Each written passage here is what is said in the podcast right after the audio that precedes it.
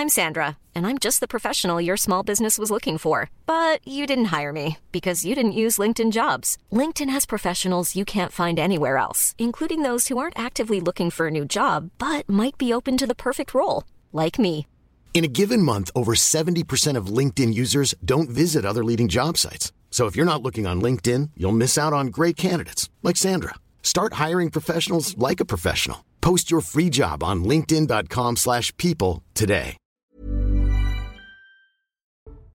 Il est 17h02 minutes. Bienvenue dans Punchline sur CNews avec cette euh, très bonne nouvelle, effectivement, la libération d'une jeune franco-israélienne, Mia Shem. Elle était détenue depuis plus de 53 jours euh, par le Hamas, kidnappée le 7 octobre pendant le festival de musique euh, de Reim, la rêve partie.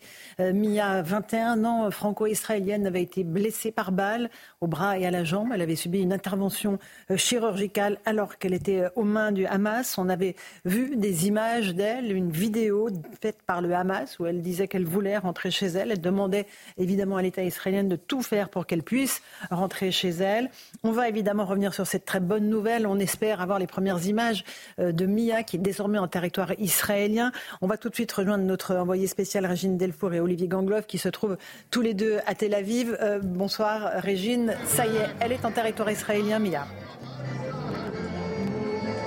Oui, c'est cela, euh, Laurence. On l'a appris il y a à peine euh, moins d'une heure hein, que Mia avait été euh, libérée. Un soulagement, évidemment, puisque cette franco-israélienne de 21 ans, on l'attendait déjà lundi. On pensait qu'elle allait être libérée. Et là, ça y est, elle est en territoire israélien. Elle est sur la base militaire israélienne où elle va être examinée avant d'être conduite par hélicoptère dans un hôpital. Alors, vous l'avez dit, hein, Mia a été kidnappée le 7 octobre lorsqu'elle était au festival de Nova près de Rey on a vu son visage, la France entière, le monde entier a connu son visage le 16 octobre quand le Hamas a diffusé euh, une vidéo euh, la montrant euh, le bras blessé où elle disait qu'elle était plus ou moins traitée. Keren Shem, sa maman que nous avons pu interviewer, nous disait que la dernière fois qu'elle a vu un message de Mia, c'était le 7 octobre où elle disait Maman, viens me chercher, ils sont en train de nous tirer dessus. Alors ça y est, là, elle est, elle est libre, elle est, elle est dans la base militaire avec Amit Soussana qui est l'autre otage qui a été également euh, libéré. Nous avons pu, nous aussi, rencontrer la famille euh, d'Amit Soussana. Tout à l'heure, on a pu discuter avec une de ses cousines et toute la famille était là. Ils viennent de Sderot. Ils étaient très heureux. Ils ont appris ce matin que Amit euh, Soussana allait être libéré. Ils attendent tous de pouvoir rencontrer, évidemment, les familles attendent de pouvoir les rencontrer dès demain à l'hôpital. Merci beaucoup, Régine Delfour, Olivier Gangloff. Vous revenez vers nous dès que vous avez des informations concernant euh, cette libération euh, formidable de la jeune Mia, Mia Shem, 21 ans, qui est désormais en territoire israélien. On espère euh, évidemment avoir de, bonnes nouvelles de son état de santé dans les prochaines minutes. Sandra Efra, vous êtes avec nous du collectif Women United for Peace.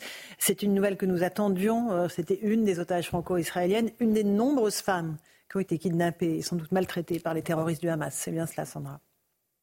Exactement, merci pour votre invitation. Euh, beaucoup d'émotions, j'ai les larmes aux yeux. On s'est battu euh, principalement pour les femmes, pour les enfants. Il en reste, faut pas oublier. Moi, j'emploierais plutôt le terme de relâcher plutôt que euh, de liberté. C'est une grande émotion pour nous. Il faut pas oublier qu'il y a énormément, encore 145 otages, dont des femmes, dont des jeunes hommes, dont des nourrissons peut-être, actuellement dans les tunnels du Hamas euh, Daesh. C'est juste merveilleux pour Mia. Je vous dis, je suis très très émue à l'instant euh, où je vous parle. Je remercie Elisa qui était comme moi euh, très proche de la famille. On s'est parlé tous les jours par WhatsApp, minute par minute. Euh, J'ai même pas eu le temps là. J'étais avec vous sur les plateaux de savoir quelle tête est là, comment va-t-elle. Euh, voilà, j'étais là vraiment en permanence depuis tout à l'heure avec vous. C'est vraiment de l'émotion. C'est un grand soulagement, mais il ne faut pas oublier on a hâte qu'elle vienne en France, qu'elle nous raconte, qu'elle rencontre euh, Monsieur Macron. Et je remercie encore une fois le gouvernement. Euh, mais il faut aller encore plus loin, bien évidemment. On n'oublie pas quatre autres Français, dont le père euh, du petit garçon Ethan qui a été libéré hier. Euh, nous n'oublions pas non plus les 145 autres otages. Et ce que je tenais à dire, c'est que vous voyez, la Mia, je ne sais pas, encore une fois, je suis avec vous, je ne sais pas dans quel état elle est, mais elle va aller, elle va être bien soignée euh, par des médecins, par sa famille. Elle va rejoindre, j'imagine, dans quelques minutes, par hélicoptère ou pas, euh, les hôpitaux israéliens qui sont parmi les meilleurs du monde. Et dans la chambre à côté d'elle, qu'est-ce qu'elle va, va trouver? Elle va trouver des enfants palestiniens, elle va trouver des, des, des, femmes, des hommes, parce que Israël soigne exactement de la même manière les enfants israéliens, les femmes avec les, les des, des, si vous voulez, des, des, domaines au niveau médical mhm. absolument incroyables, que ce soit pour des greffes ou autres. On a vu ça aussi avant le 7 octobre. Ça va continuer aussi euh, malgré tout ce qui se passe. Chaque vie humaine est importante, que ce soit du côté palestinien ou du côté israélien. Et là, je vous dis, j'ai vraiment beaucoup d'émotions pour Mia. Ça fait plus de 55 jours. On vit ça minute par minute via le collectif Women United for Peace. Je remercie aussi toute l'équipe d'Aurélie Assouline avec qui on est très proche. C'est le collectif 7 octobre. Toutes les images que vous avez vues, les photos de ces enfants, de ces femmes, de ces personnes âgées, de ces hommes qu'il faut pas oublier non plus, qui sont des humanistes. Faut pas les oublier. Et vraiment, en France, je remercie euh, la communauté. J'aimerais d'ailleurs que la France silencieuse euh, se joigne à nous, parce que nous, avec nos collectifs, il y a des gens de toute religion. On fait pas de différence. Donc, il faut vraiment un soulèvement. Je rappelle aussi que j'aimerais, au moins pour les Français à minima, que sur la mairie de Paris, euh, qui est décorée aujourd'hui avec la décoration des JO, et eh ben il y a de la place. Je suis passée hein, là hier. Vous avez raison. il y a largement de la place pour les visages des otages, ma chère Sandra. Vous avez raison et il faut toujours le dire. Et croyez-moi, on, le dit euh, tous les jours sur CNews. Euh, juste encore un mot. Mais c'est vraiment absolument normal. De, de, Mia, on sait qu'elle a, elle a été blessée. Euh, au bras. On a vu des ah. images d'elle en détention avec le bras. Elle a subi une opération pendant qu'elle était détenue par le Hamas, blessée également à la jambe. Et elle a besoin d'un traitement, c'est cela. Exactement, mais là, je vous dis, je suis avec vous, je ne sais pas exactement dans quel état, comment elle respire, euh, comment elle est. J'ai hâte d'avoir les informations en même temps que vous. Euh, la famille, la mère ne vivait plus, ne respirait plus depuis 24 heures. On n'y croyait plus parce qu'à un moment donné, il y avait des listes où elle était à l'intérieur, puis finalement des listes où elle n'était pas, comme Hamid, comme beaucoup d'autres. Et comme je disais tout à l'heure sur votre antenne, c'est les Israéliens comparent ça un petit peu à la liste de Schindler. Pourquoi Sous quels critères Pourquoi à ce moment-là Femmes, hommes, enfants euh, Ça rappelle des moments noirs, mais moi là aujourd'hui, au moment où je vous parle, j'ai envie de parler de lumière, j'ai envie de parler de paix un jour, j'ai envie de, de, vous parler de rapprochement, mais on a besoin de vous les médias, on a encore besoin de vous les différents collectifs, de vous les pouvoirs publics pour libérer tous les otages. Là, on parle, je suis à l'antenne avec vous, on est au chaud, on a de quoi se nourrir, de quoi se soigner. N'oubliez pas, n'oubliez pas, il y a 145 environ, vous avez raison. les chiffres exacts, personnes dans les tunnels qui sont qui n'ont pas de médicaments. Je fais encore une fois un appel à la Croix-Rouge. Euh, J'aimerais que des deux côtés, côté palestinien, mais aussi côté israélien, il y a un effort de fait pour les familles qui sont en panique au moment où je vous parle. Il faut vraiment qu'au niveau national, il y ait mhm. euh, un sursaut, qu'on soit tous réunis, quelles que soient les religions. J'appelle les musulmans, les chrétiens, les femmes, les hommes, les féministes, les mères, les grands-mères à se réunir. Est-ce que vous connaissez beaucoup de sujets aujourd'hui dans le monde où on peut se réunir, où on peut former une unité, être tous ensemble, quelles que soient ses croyances, quels que soient les partis politiques. Voilà, moi je crois en l'espoir, je crois en la lumière, encore plus depuis que j'ai rencontré ces femmes absolument formidables au sein du collectif United for Peace pour les femmes. On s'occupe actuellement des otages, mais il y aura plein de choses à faire aussi en Ukraine, en Iran, euh, où il y a une souffrance inouïe. Vous avez Restons raison, unis. Restons unis, c'est le message que je veux faire passer ce soir grâce à vous. Merci beaucoup de votre témoignage, Sandra Ifra. Et puis vraiment, voilà, on souhaite que euh, Mia se remette euh, le plus vite possible de ses blessures. Quant aux blessures psychologiques, il faudra peut-être un peu de temps pour réparer tout ça. Merci à vous de, ce témoignage. Euh, on va peut-être voir le, une vidéo du moment où sa maman, qui est au téléphone, apprend la libération de sa fille, évidemment avec beaucoup, beaucoup d'émotion.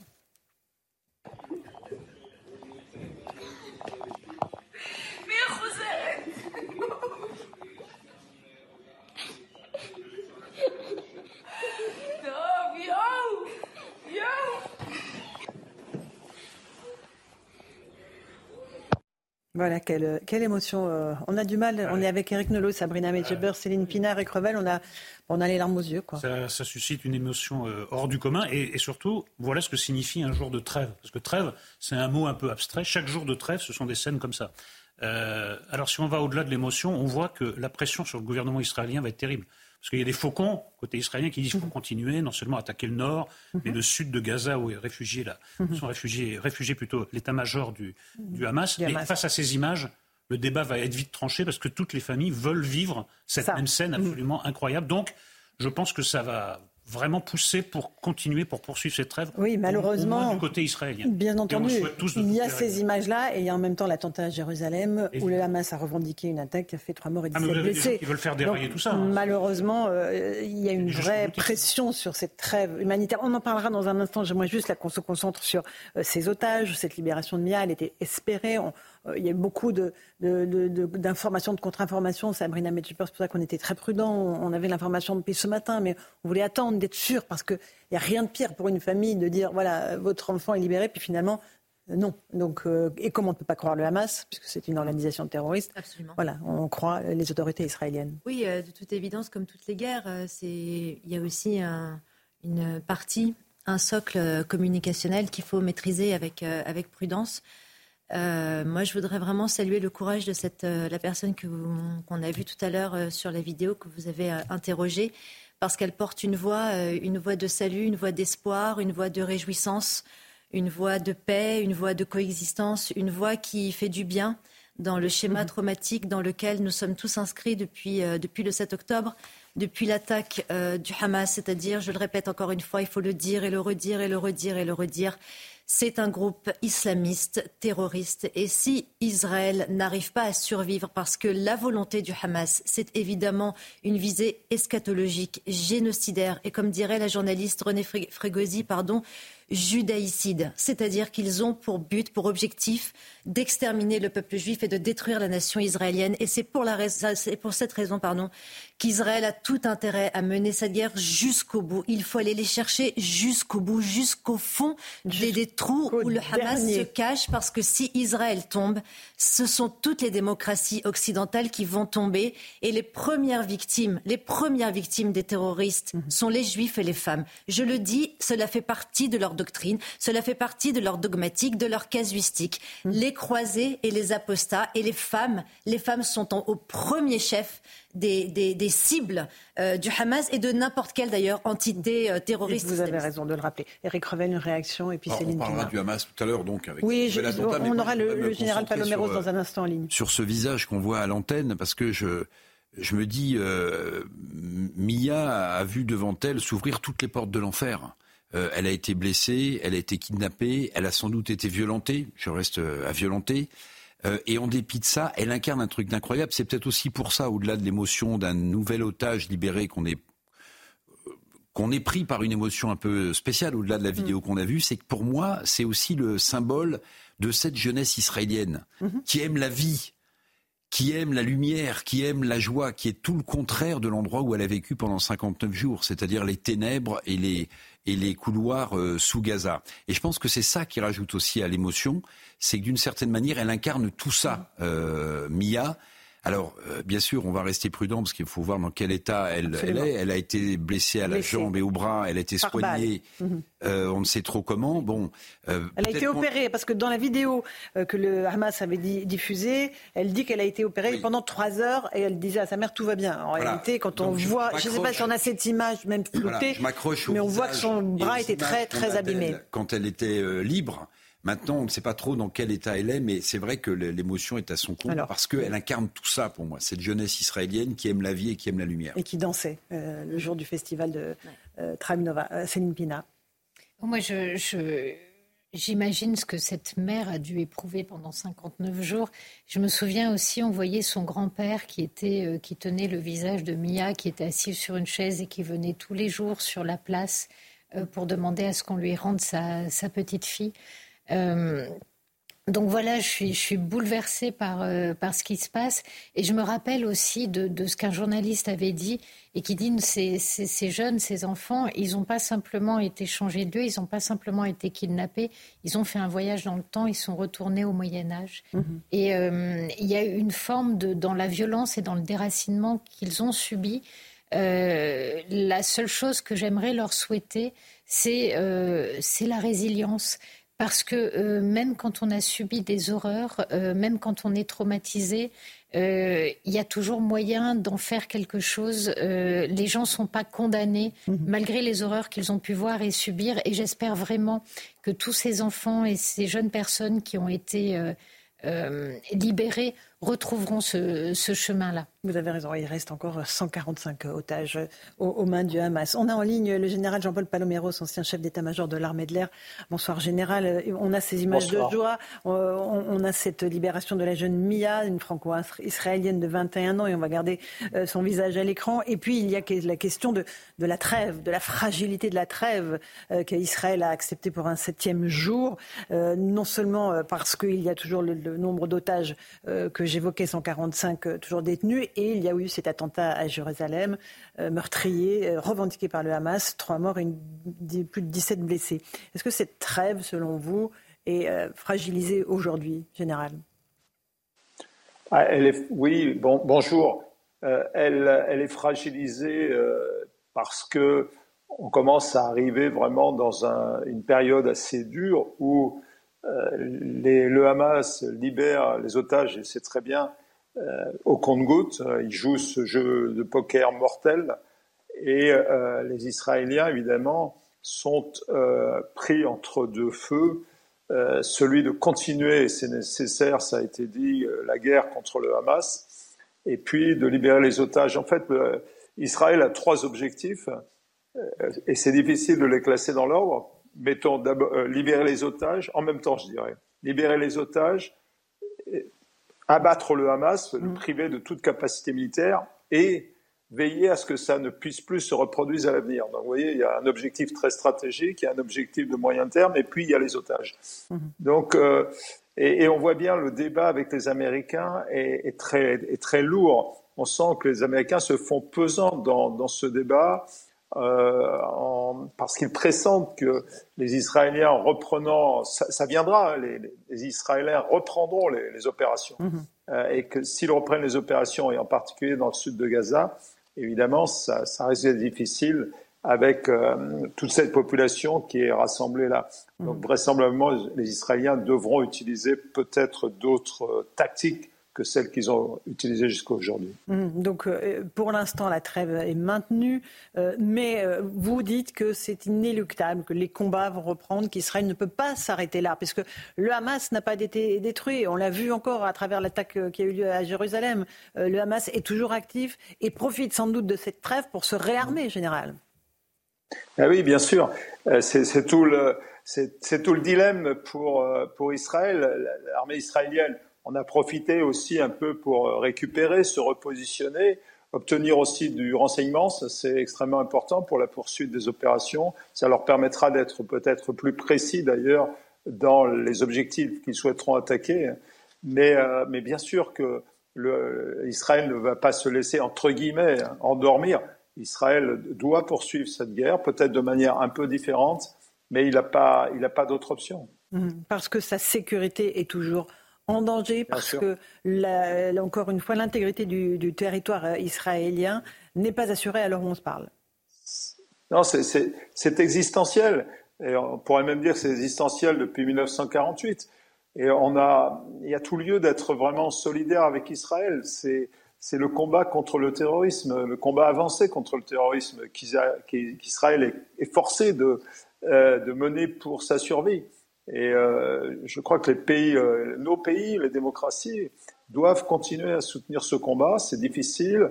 Euh, le Hamas joue très bien avec la guerre de l'information. Il joue maintenant avec les otages.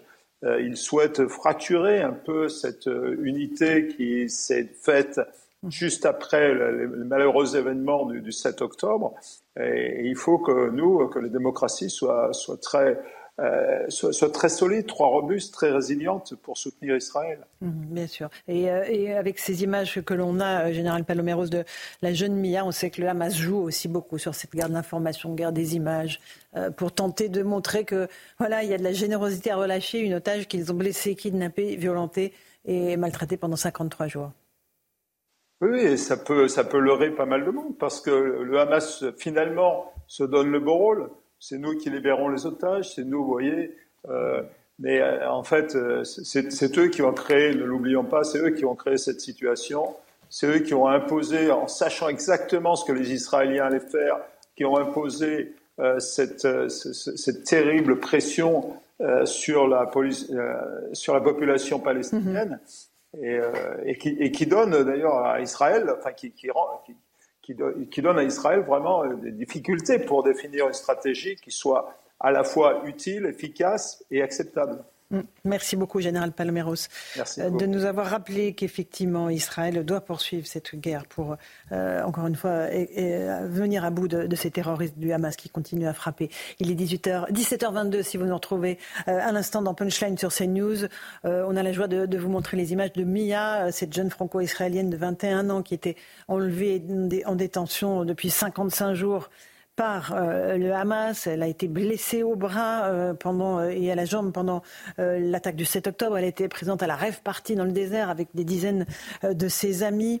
elle avait envoyé une vidéo à ses parents, à sa maman notamment, pour lui demander d'être rapatriée, évidemment, d'être ramenée chez elle. La France a sans doute joué un rôle, on l'espère, dans cette libération. Le président Macron affirme à l'instant partager cette grande joie avec la famille de Mia et avec tous les Français. Euh, il exprime aussi sa solidarité avec euh, tous ceux qui restent otages du Hamas. La France qui agit avec ses partenaires pour obtenir leur libération dès que possible. On va écouter quelques réactions d'habitants de Tel Aviv recueillies par notre envoyé spécial Ergine Delfour. C'est le soulagement évidemment qui domine. Je suis très très heureux et tout le peuple d'Israël et tous les juifs du monde entier, à mon avis, sont très très heureux. J'aimerais que ce soit toute la planète qui soit très très heureuse.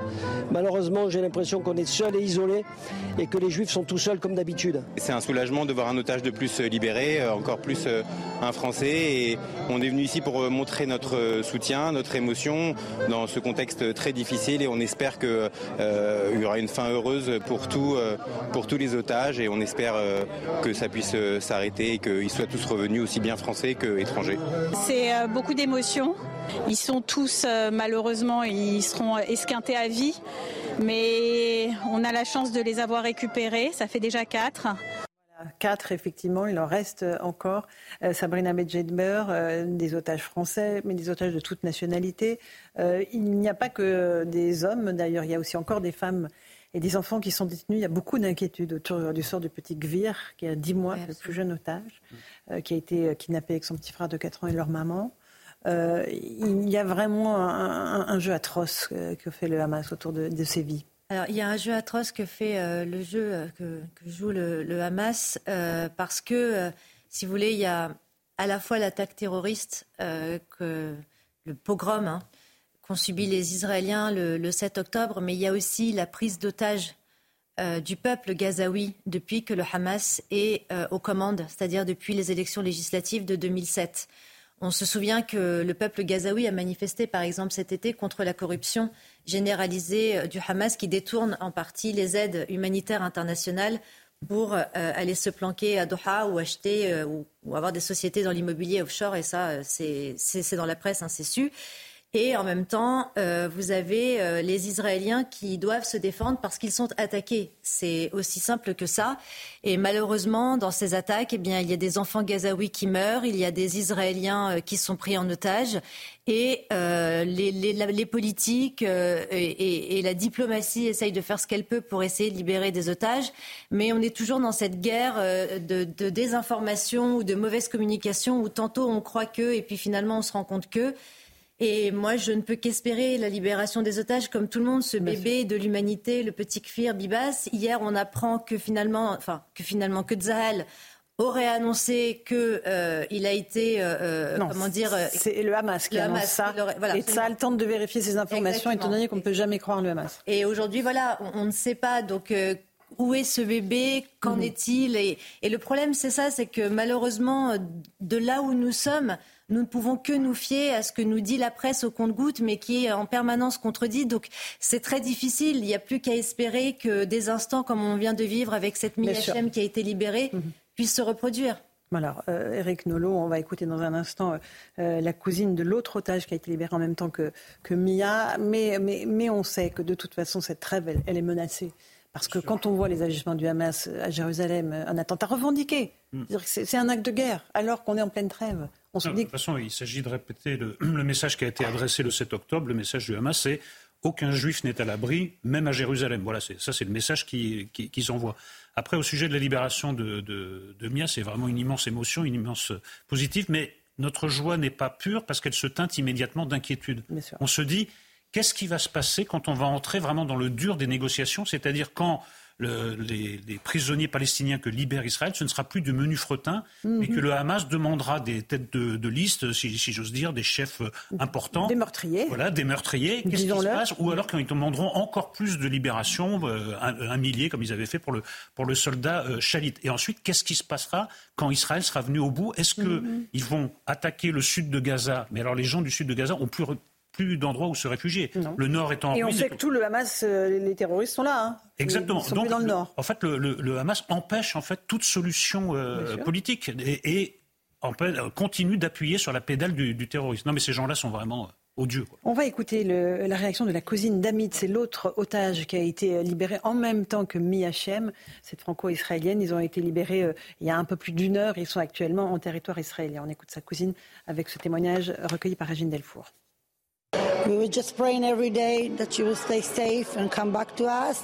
On priait tous les jours pour qu'elle soit saine et sauve et qu'elle revienne avec nous. Et ce matin, à 6 heures du matin, je me suis réveillée et je me suis dit, s'il vous plaît, libérez-la aujourd'hui parce que je savais que c'était le dernier jour où il libérerait les jeunes filles de Gaza. Et ensuite, ma tante m'a envoyé un message en me disant qu'elle revenait. J'ai crié, pleuré. Je suis tellement heureuse. Et de la voir, voir sa tête à la télévision, elle est si maigre maintenant, elle semble avoir si peur, mais elle ira bien. Voilà pour euh, cette joie de la cousine de l'autre otage qui a été libérée euh, en même temps euh, que Mia, Mia Shem. Céline Pina, on le disait il y a quelques instants, il y a du soulagement. les parents de, Mia sont soulagés, mais voilà, on sait que le cauchemar continue. D'autant que chaque otage libéré, quand il a réussi à parler ensuite, raconte les, conditions de détention. Et euh, c'est effrayant. Voilà. C'est juste effrayant. C'est effrayant. Et il y a autre chose qui peut être effrayant dans la manière dont les choses se passent, c'est que ce que fait le Hamas n'a rien à voir avec de la générosité. On appelle ça de l'arbitraire. Et l'arbitraire, c'est ce que vous imposez à autrui quand vous êtes dans la toute-puissance. La meilleure des perversions, c'est pas d'être euh, méchant ou atroce tout le temps, c'est de pouvoir alterner euh, les moments où vous faites peur, les moments où vous vous relâchez la pression les moments où vous tuez, les moments où vous relâchez des otages. C'est que personne ne puisse jamais savoir quand vous avez quelqu'un entre vos mains si vous allez le tuer ou le rendre. Et que le choix que vous faites de le tuer ou de le rendre est un choix qui n'appartient qu'à vous parce que vous n'avez de compte à rendre à personne. Donc même quand on reçoit un otage, c'est de la toute-puissance euh, d'un mhm. Hamas euh, assez conquérant. Et c'est en cela aussi qu'il y a quelque chose qui fait mal parce que pour un otage qu'on vous donne, combien euh, de gens que vous aimez on pourrait vous prendre? Mhm. Pour celui qu'on vous rend, euh, combien on poignardera par ailleurs? On sent très bien que euh, ce n'est pas... quand on rend des otages, on n'est pas en train de construire un nouveau lien ou peut-être d'ouvrir d'autres manières de se parler. On continue dans la même logique qui a conduit au pogrom. Et c'est ça qui est effrayant, c'est que même le bien ici est teinté de, de, perversion et de, et de, mal, C'est le mal absolu, en fait. C'est le mal absolu, absolument, avec un grand M. Il est 17h30 si vous nous rejoignez un instant sur CNews avec euh, cette nouvelle euh, que de la libération de la jeune Mia Shem, dont vous voyez le visage à l'écran, 21 ans, une jeune femme euh, qui était détenue depuis 55 jours par le Hamas. Elle avait été capturée lors du festival de musique de Haïm avec voilà, de nombreux de, de ses amis. Elle avait été blessée par balle. Euh, au bras et à la jambe. Elle a été opérée euh, dans les tunnels de Gaza par des médecins palestiniens. Elle a été rapatriée, ça y est, elle est sur le sol israélien. Euh, depuis un peu plus d'une heure. Euh, elle va évidemment subir des examens euh, et recevoir les meilleurs soins médicaux, Eric Revel, dans les hôpitaux israéliens, qui sont les meilleurs au monde pratiquement, avec, comme tous les autres otages, beaucoup de précautions pour recueillir sa parole, beaucoup d'attention de la part de, sa famille et des, des soignants. Oui, oui.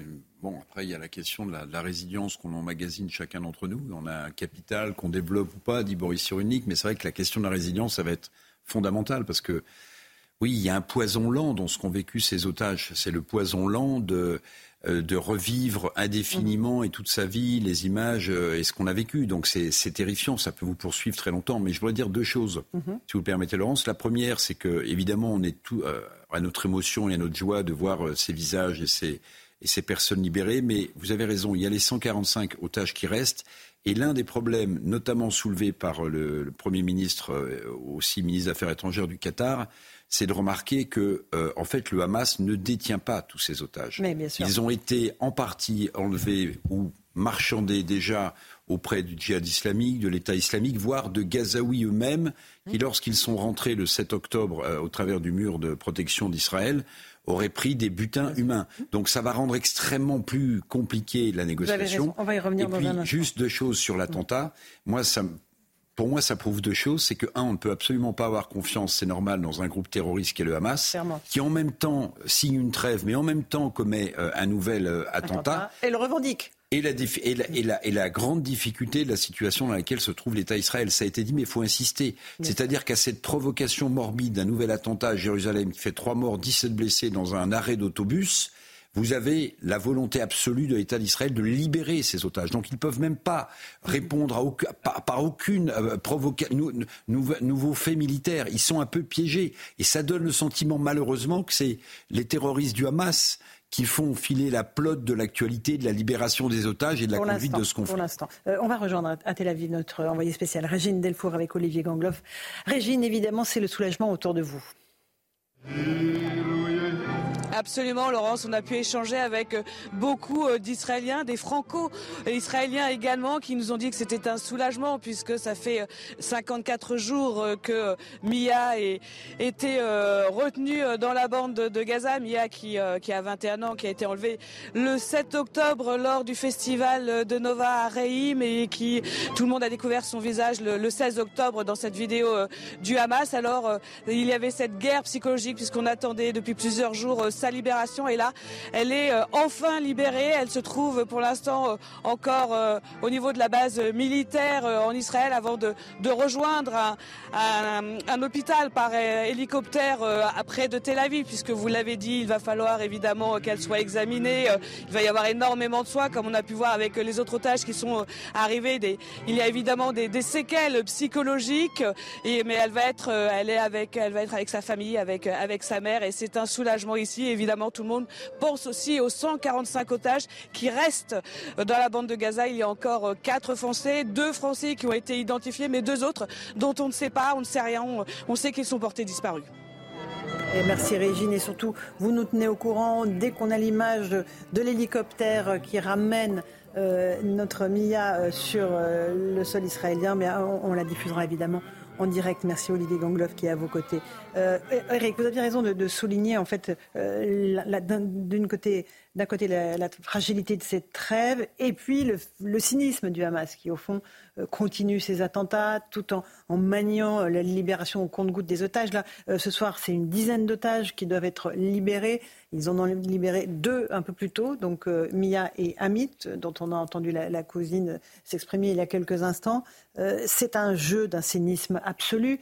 Et jusqu'à quand l'armée israélienne va accepter de jouer ce, ce bah, Vous avez raison. C'est ça la vraie question. C'est toute la question. Mais euh, tout à l'heure, euh, le, général qui était avec nous en duplex euh, expliquait comment la perversité du Hamas joue. Mais moi, j'ai le sentiment que non seulement cette perversité touche jusque y compris la communication, c'est-à-dire qu'il y a le sentiment parfois que Israël euh, est en train de perdre cette guerre de la communication euh, au profit d'images comme on est en train de commenter là.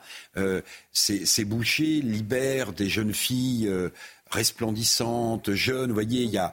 Et puis en même temps, j'ai l'impression que Israël euh, est complètement piégé. Je le redis, c'est-à-dire, est-ce qu'on doit euh, arrêter cette trêve parce qu'ils ne vont pas, ils vont pas supporter la multiplication d'attentats? Celui d'aujourd'hui, alors que la trêve a été péniblement euh, prolongée, fait trois morts et 17 blessés. Donc ça veut dire qu'en fait, Israël perd un peu le leadership en ce moment et de la communication et sur le terrain puisqu'il se passe plus rien. Et comme le disait Eric, euh, tous les Gazaouis qui ont été déplacés du nord vers le sud, euh, maintenant euh, Israël et Tsahal doivent s'occuper de la bande de Gaza sud, mais comment le faire avec autant de, de population dans laquelle se cachent les terroristes du Hamas? Mmh. Ça devient, à, mon sens, très compliqué pour. pour, pour Eric Nolot Non, mais il y, a deux choses. Je pense que dans un premier temps, le gouvernement israélien ne peut que plaider en faveur d'une prolongation de la trêve parce que la pression de l'opinion publique israélienne est trop forte.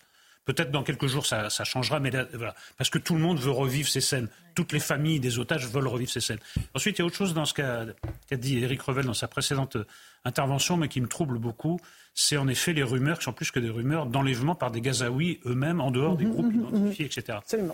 J'y ajoute quand même les scènes de liesse euh, d'une partie de la population gazaoui quand les, les corps démembrés de certains otages étaient euh, promenés et les manifestations d'hostilité envers certains otages en passent d'être libérés.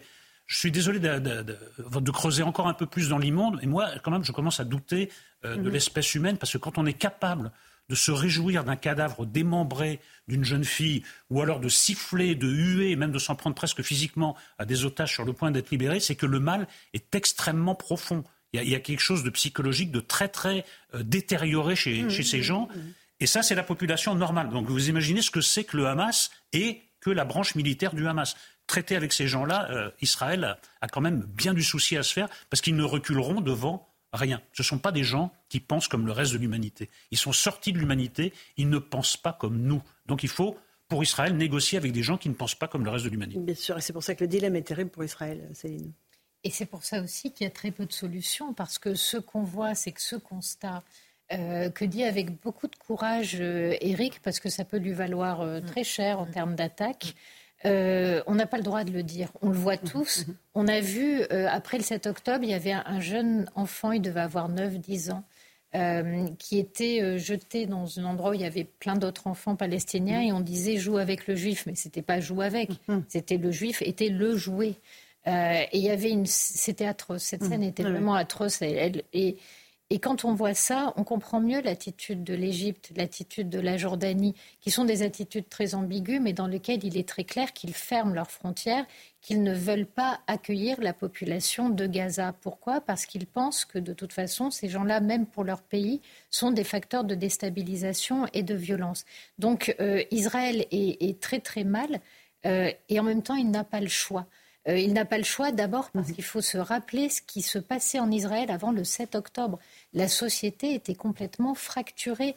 Euh, l'opposition à Netanyahou était en train de, gagner mhm. à ce moment-là. Et donc c'est sur une population qui se réconcilie face à un avenir commun, mais qui a quand même euh, un relationnel compliqué, on va dire, avec sa classe politique, qu'il va falloir trouver un moyen euh, non seulement de poursuivre la guerre, mais de la terminer, de trouver un compromis. Évidemment. Mhm. Franchement, euh, j'aimerais pas être à la place d'un Si vous permettez, vous avez raison de souligner l'état politique dans lequel euh, était euh, l'État hébreu avant le pogrom du 7 octobre, mais fracturé aussi sur la colonisation en Cisjordanie. Il faut quand même, il faut quand même en dire un mot. C'est-à-dire que vous avez Parce qu'il y a eu un attentat en Cisjordanie aussi. Bien sûr, hein, mais il y, y, a aussi des juifs orthodoxes qui ont, qui ont, qui ont continué de coloniser avec l'aval du gouvernement de Netanyahou la Cisjordanie. Alors ça ne justifie évidemment pas, je l'ai dit suffisamment. Et de tuer des Palestiniens. Et c'est aussi pour ça, Eric Nolot, bien sûr, et de tuer ah, des Palestiniens. Aussi, hein. Mais bien sûr, mais c'est aussi pour ça, c'est aussi pour ça qu'on n'a sans doute pas le bon logiciel pour euh, comprendre. Alors, je ne justifie aucun acte terroriste, je l'ai dit cent fois, mais c'est ça aussi. Mais si vous voulez, sur quoi joue le Hamas? Et c'est pour ça que nous, occidentaux, on ne comprend pas. C'est que, en fait, d'une certaine manière, l'humanité l'humanité, la lumière mhm. s'oppose aux ténèbres. Et en fait, mais c'est ça en fait qui, mhm. qui, nous empêche d'avoir le bon logiciel pour comprendre. mais ces gens, ces terroristes, ont basculé dans les ténèbres. Je mhm. disais tout à l'heure que Mia avait devant elle plein de portes de l'enfer qu'elle a allez, elle a, elle a un peu traversé l'Achéron et un peu revenu peut-être d'une mort. Enfin, elle a dû se voir mourir plusieurs fois, cette jeune fille. Mais je pense qu'on n'a pas le logiciel des ténèbres. Parce que nous, on vit, on a des, des, des réflexes un lexique, des valeurs qui sont occidentales et qui sont les nôtres, Bien qui ne peuvent peut-être pas être plaquées d'ailleurs au monde entier. De, de, Israël, juste très court, Israël est quand même malgré tout un flambeau dans ces ténèbres-là, parce que justement, si on revient sur ce qui s'est passé en Cisjordanie, il y a eu des attaques suite au 7 octobre. Mais qu'a fait la société israélienne? Elle les a pas du tout applaudis. Elle n'a pas du tout applaudi les, les, les, orthodoxes qui avaient, les juifs orthodoxes qui avaient fait ça. Euh, elle les a combattus, elle les a arrêtés, elle les a condamnés et officiellement, elle a dit à quel point ce n'était pas acceptable. Donc on a quand même deux sociétés différentes, des éléments, euh, des cinglés, vous en avez dans toutes les sociétés, mais une société qui les applaudit et une société qui les condamne, ça ne donne pas du tout la même, la même situation, la même société. Elisabeth Borne vient de réagir. Mia est enfin libre. Quelle joie pour nous tous. À sa famille que j'avais rencontrée. Je dis mon émotion de les savoir réunis ce soir. Quatre de nos compatriotes sont encore otages.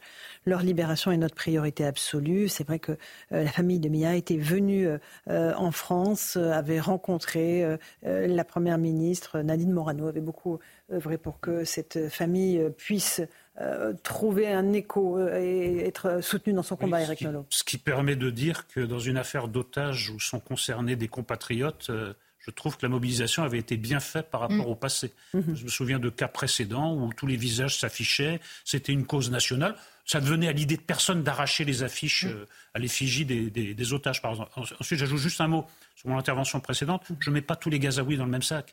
Il y a sans doute la moitié de la population gazaoui qui voudrait vivre comme nous et qui euh, subit le, Hamas quand ils se révoltent. D'ailleurs, le Hamas leur fait tirer dessus. Mais j'observe qu'il y a quand même une partie qui m'a l'air quand même complètement fanatisée jusqu'au point euh, d'applaudir des cadavres démembrés. Moi, écoutez, ça dépasse mon entendement et je pense que ça dépasse l'entendement des trois quarts de l'humanité. Moi, je voudrais juste Sabrina Medjeber. Euh, il s'agit évidemment qu'on condamne la politique de Netanyahou, sa politique de colonisation. je veux dire, D'ailleurs, il aura des comptes à, rendre et il y aura une commission d'enquête. Il l'a dit lui-même. Hein, il l'a dit lui-même. C'est, dire, c'est une question de temporalité en réalité, ce qui se passe. C'est pas tellement l'analyse en arrière-garde de la politique de Netanyahou. Et évidemment, Personne ne dit le contraire, elle est condamnable. La colonisation, évidemment, c'est condamnable. Et les Palestiniens dont vous parliez, Monsieur Niolo, qui en souffrent, évidemment, il faut leur porter euh, honneur et il faut euh, les encourager et, tenter d'avoir un discours euh, clair et lucide sur ce qui se passe. Ils souffrent autant que les autres. Mais là, il me semble que cette guerre, elle relève d'une toute autre analyse. Il s'agit d'un État qui a été attaqué par une organisation terroriste à visée génocidaire. Donc, l'alternative, elle se trouve où en réalité lorsqu'un État est attaqué par un groupe qui, en plus d'avoir des dirigeants à l'étranger incapables de faire face et d'être présents aux négociations, et notamment concernant les libérations mhm. des otages, et euh, lorsque leurs soldats se cachent sous les hôpitaux et sous les écoles. Donc c'est une guerre chirurgicale qu'il va falloir mener, mais qu'il va falloir qu'Israël mène. C'est une évidence. Que ferions-nous, Français, nous, même si nous détestions tous Emmanuel Macron, même si nous étions tous en désaccord avec les politiques d'Emmanuel Macron, et que notre pays était attaqué sauvagement par des barbares eschatologiques que sont le Hamas? Il faut à un moment donné aussi poser la question de savoir comment est-ce qu'Israël peut faire pour survivre la, la, question est là. Et maintenant, je vais rajouter, pardon, Céline, je termine juste, justement sur ce que tu disais par rapport à la réaction du monde arabe. Euh, la bande de Gaza, lorsqu'elle a été démilitarisée euh, par Ariel Sharon, elle n'a jamais été l'objet de préoccupation du monde arabe. Les Palestiniens n'ont jamais été une population qui a fait mhm. l'objet du souci du monde arabe. L'Égypte, par exemple, moi j'ai un cousin qui habitait, et j'ai des membres de ma famille qui habitaient à Gaza qui me racontaient, l'Égypte fermait ses couloirs. la Gaza n'avait pas d'eau, n'avait pas d'électricité par le Hamas. Ils ont décidé que c'était ainsi les États arabes, hormis les Émirats arabes unis par la voix de la porte-parole du ministère des Affaires étrangères, ne s'est pas manifesté justement en soutien euh, de ce que vivent ou de ce qu'ont vécu et ou même de ce continuent à vivre euh, les Israéliens et en condamnant fermement le Hamas. La seule, comme disait Hassan II, le seul catalyseur, le seul aphrodisiaque du monde arabe, c'est cette cause palestinienne. Et là où le Hamas a gagné finalement cette guerre communicationnelle, c'est qu'il se fait passer pour un mouvement de résistants. C'est-à-dire qu'il s'enorgueillit de la cause palestinienne pour aller tuer, bah, pardonnez-moi, c'est vrai, pour aller massacrer des civils israéliens, mais y compris même des civils palestiniens. il est là le point de bascule en réalité dans l'analyse. C'est que finalement, le Hamas a tout intérêt à ce qu'Israël mm. continue cette guerre et, signe la fin de cette trêve pour continuer à jouer au terreau paternaliste mm. qui finalement euh, euh, accueille ou libère des otages avec un sourire, un geste de la main, etc en nous faisant croire qu'il faudrait oublier toutes les exactions, toutes les barbaries qu'ils ont commises. Vous avez raison, Sabrina. Eric Revel. Et puis après, on va écouter euh, du Hamas les témoignages. revendiquant l'attentat de, Jérusalem, euh, le Hamas, dans ce communiqué, appelle à d'autres actes de résistance, précisément. Oui, D'ailleurs, Oussama Hamdan, le représentant du Hamas au Liban, a appelé un autre 7 octobre. Il y a quelque chose de très intéressant, c'est que du coup, qu'est-ce qu'on demande? On dit aux Israéliens, ne bombardez pas. Si vous ne bombardez pas et que vous devez quand même intervenir, ça veut dire que vous devez y aller à pied avec des fantassins qui nettoient en fait rue par rue. Autrement dit, le bombardement vise à préserver votre armée, à préserver vos forces. Quand vous devez aller nettoyer soldat par soldat, vous avez des pertes humaines extrêmement importantes. Donc ce qui est intéressant, c'est que le chantage du Hamas amène les États-Unis et les pays européens à demander à Israël de sacrifier ses soldats et sa population pour épargner une population qui, par ailleurs, les mhm. hait et veut les tuer pour ce qu'ils sont. Ça s'appelle une équation compliquée. Mhm. Oui. En fait, on est, dans un, on est dans un paradoxe malsain qui est en train de rendre tout le monde fou. Mhm. Alors, on, va garder euh, l'image de la jeune Mia euh, à, l'écran parce que, voilà, on est dans la, dans la joie de sa libération. L'annonce de sa libération, c'était il y a un peu plus d'une heure. Euh, on l'a appris en direct sur CNews. Euh, elle devrait arriver d'ici quelques instants par hélicoptère, euh, donc vers l'hôpital où elle sera soignée parce qu'elle a été blessée pendant cette détention. mais j'aimerais aussi qu'on s'intéresse au récit qu'ont fait les jeunes otages, deux jeunes otages notamment, Erez et Sahar, qui ont été libérés par le Hamas et, dont la maman a pris la parole aujourd'hui. On va écouter ce qu'elle a dit avec Dounia Tengour parce que voilà, il faut aussi réaliser que ce qu'a été cette détention pour des adultes, mais aussi pour des enfants. Pour la première fois, après la libération de ses enfants, Adas Calderon s'est exprimée devant les caméras. Avec pudeur et sans donner de détails sur leur captivité, elle a confié son soulagement d'avoir retrouvé les siens. Ça a été un moment de grande joie de les revoir. J'arrivais même pas à croire que c'était vrai. C'était comme un rêve.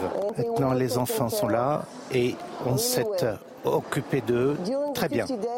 Elle a également évoqué la nécessité pour ces enfants de se reconstruire. Nous faisons tout ce que nous pouvons pour les enfants, pour qu'ils puissent se réacclimater rapidement à leur nouvelle vie. Malgré la joie de la libération, la femme se bat désormais pour le père de ses enfants, resté encore otage dans les mains du Hamas. Nous devons continuer à nous battre pour le père et pour les autres personnes kidnappées afin qu'elles puissent toutes rentrer chez elles. Lors de sa prise de parole, Adas Calderon a tenu à remercier les autorités françaises et notamment le président Emmanuel Macron pour son engagement.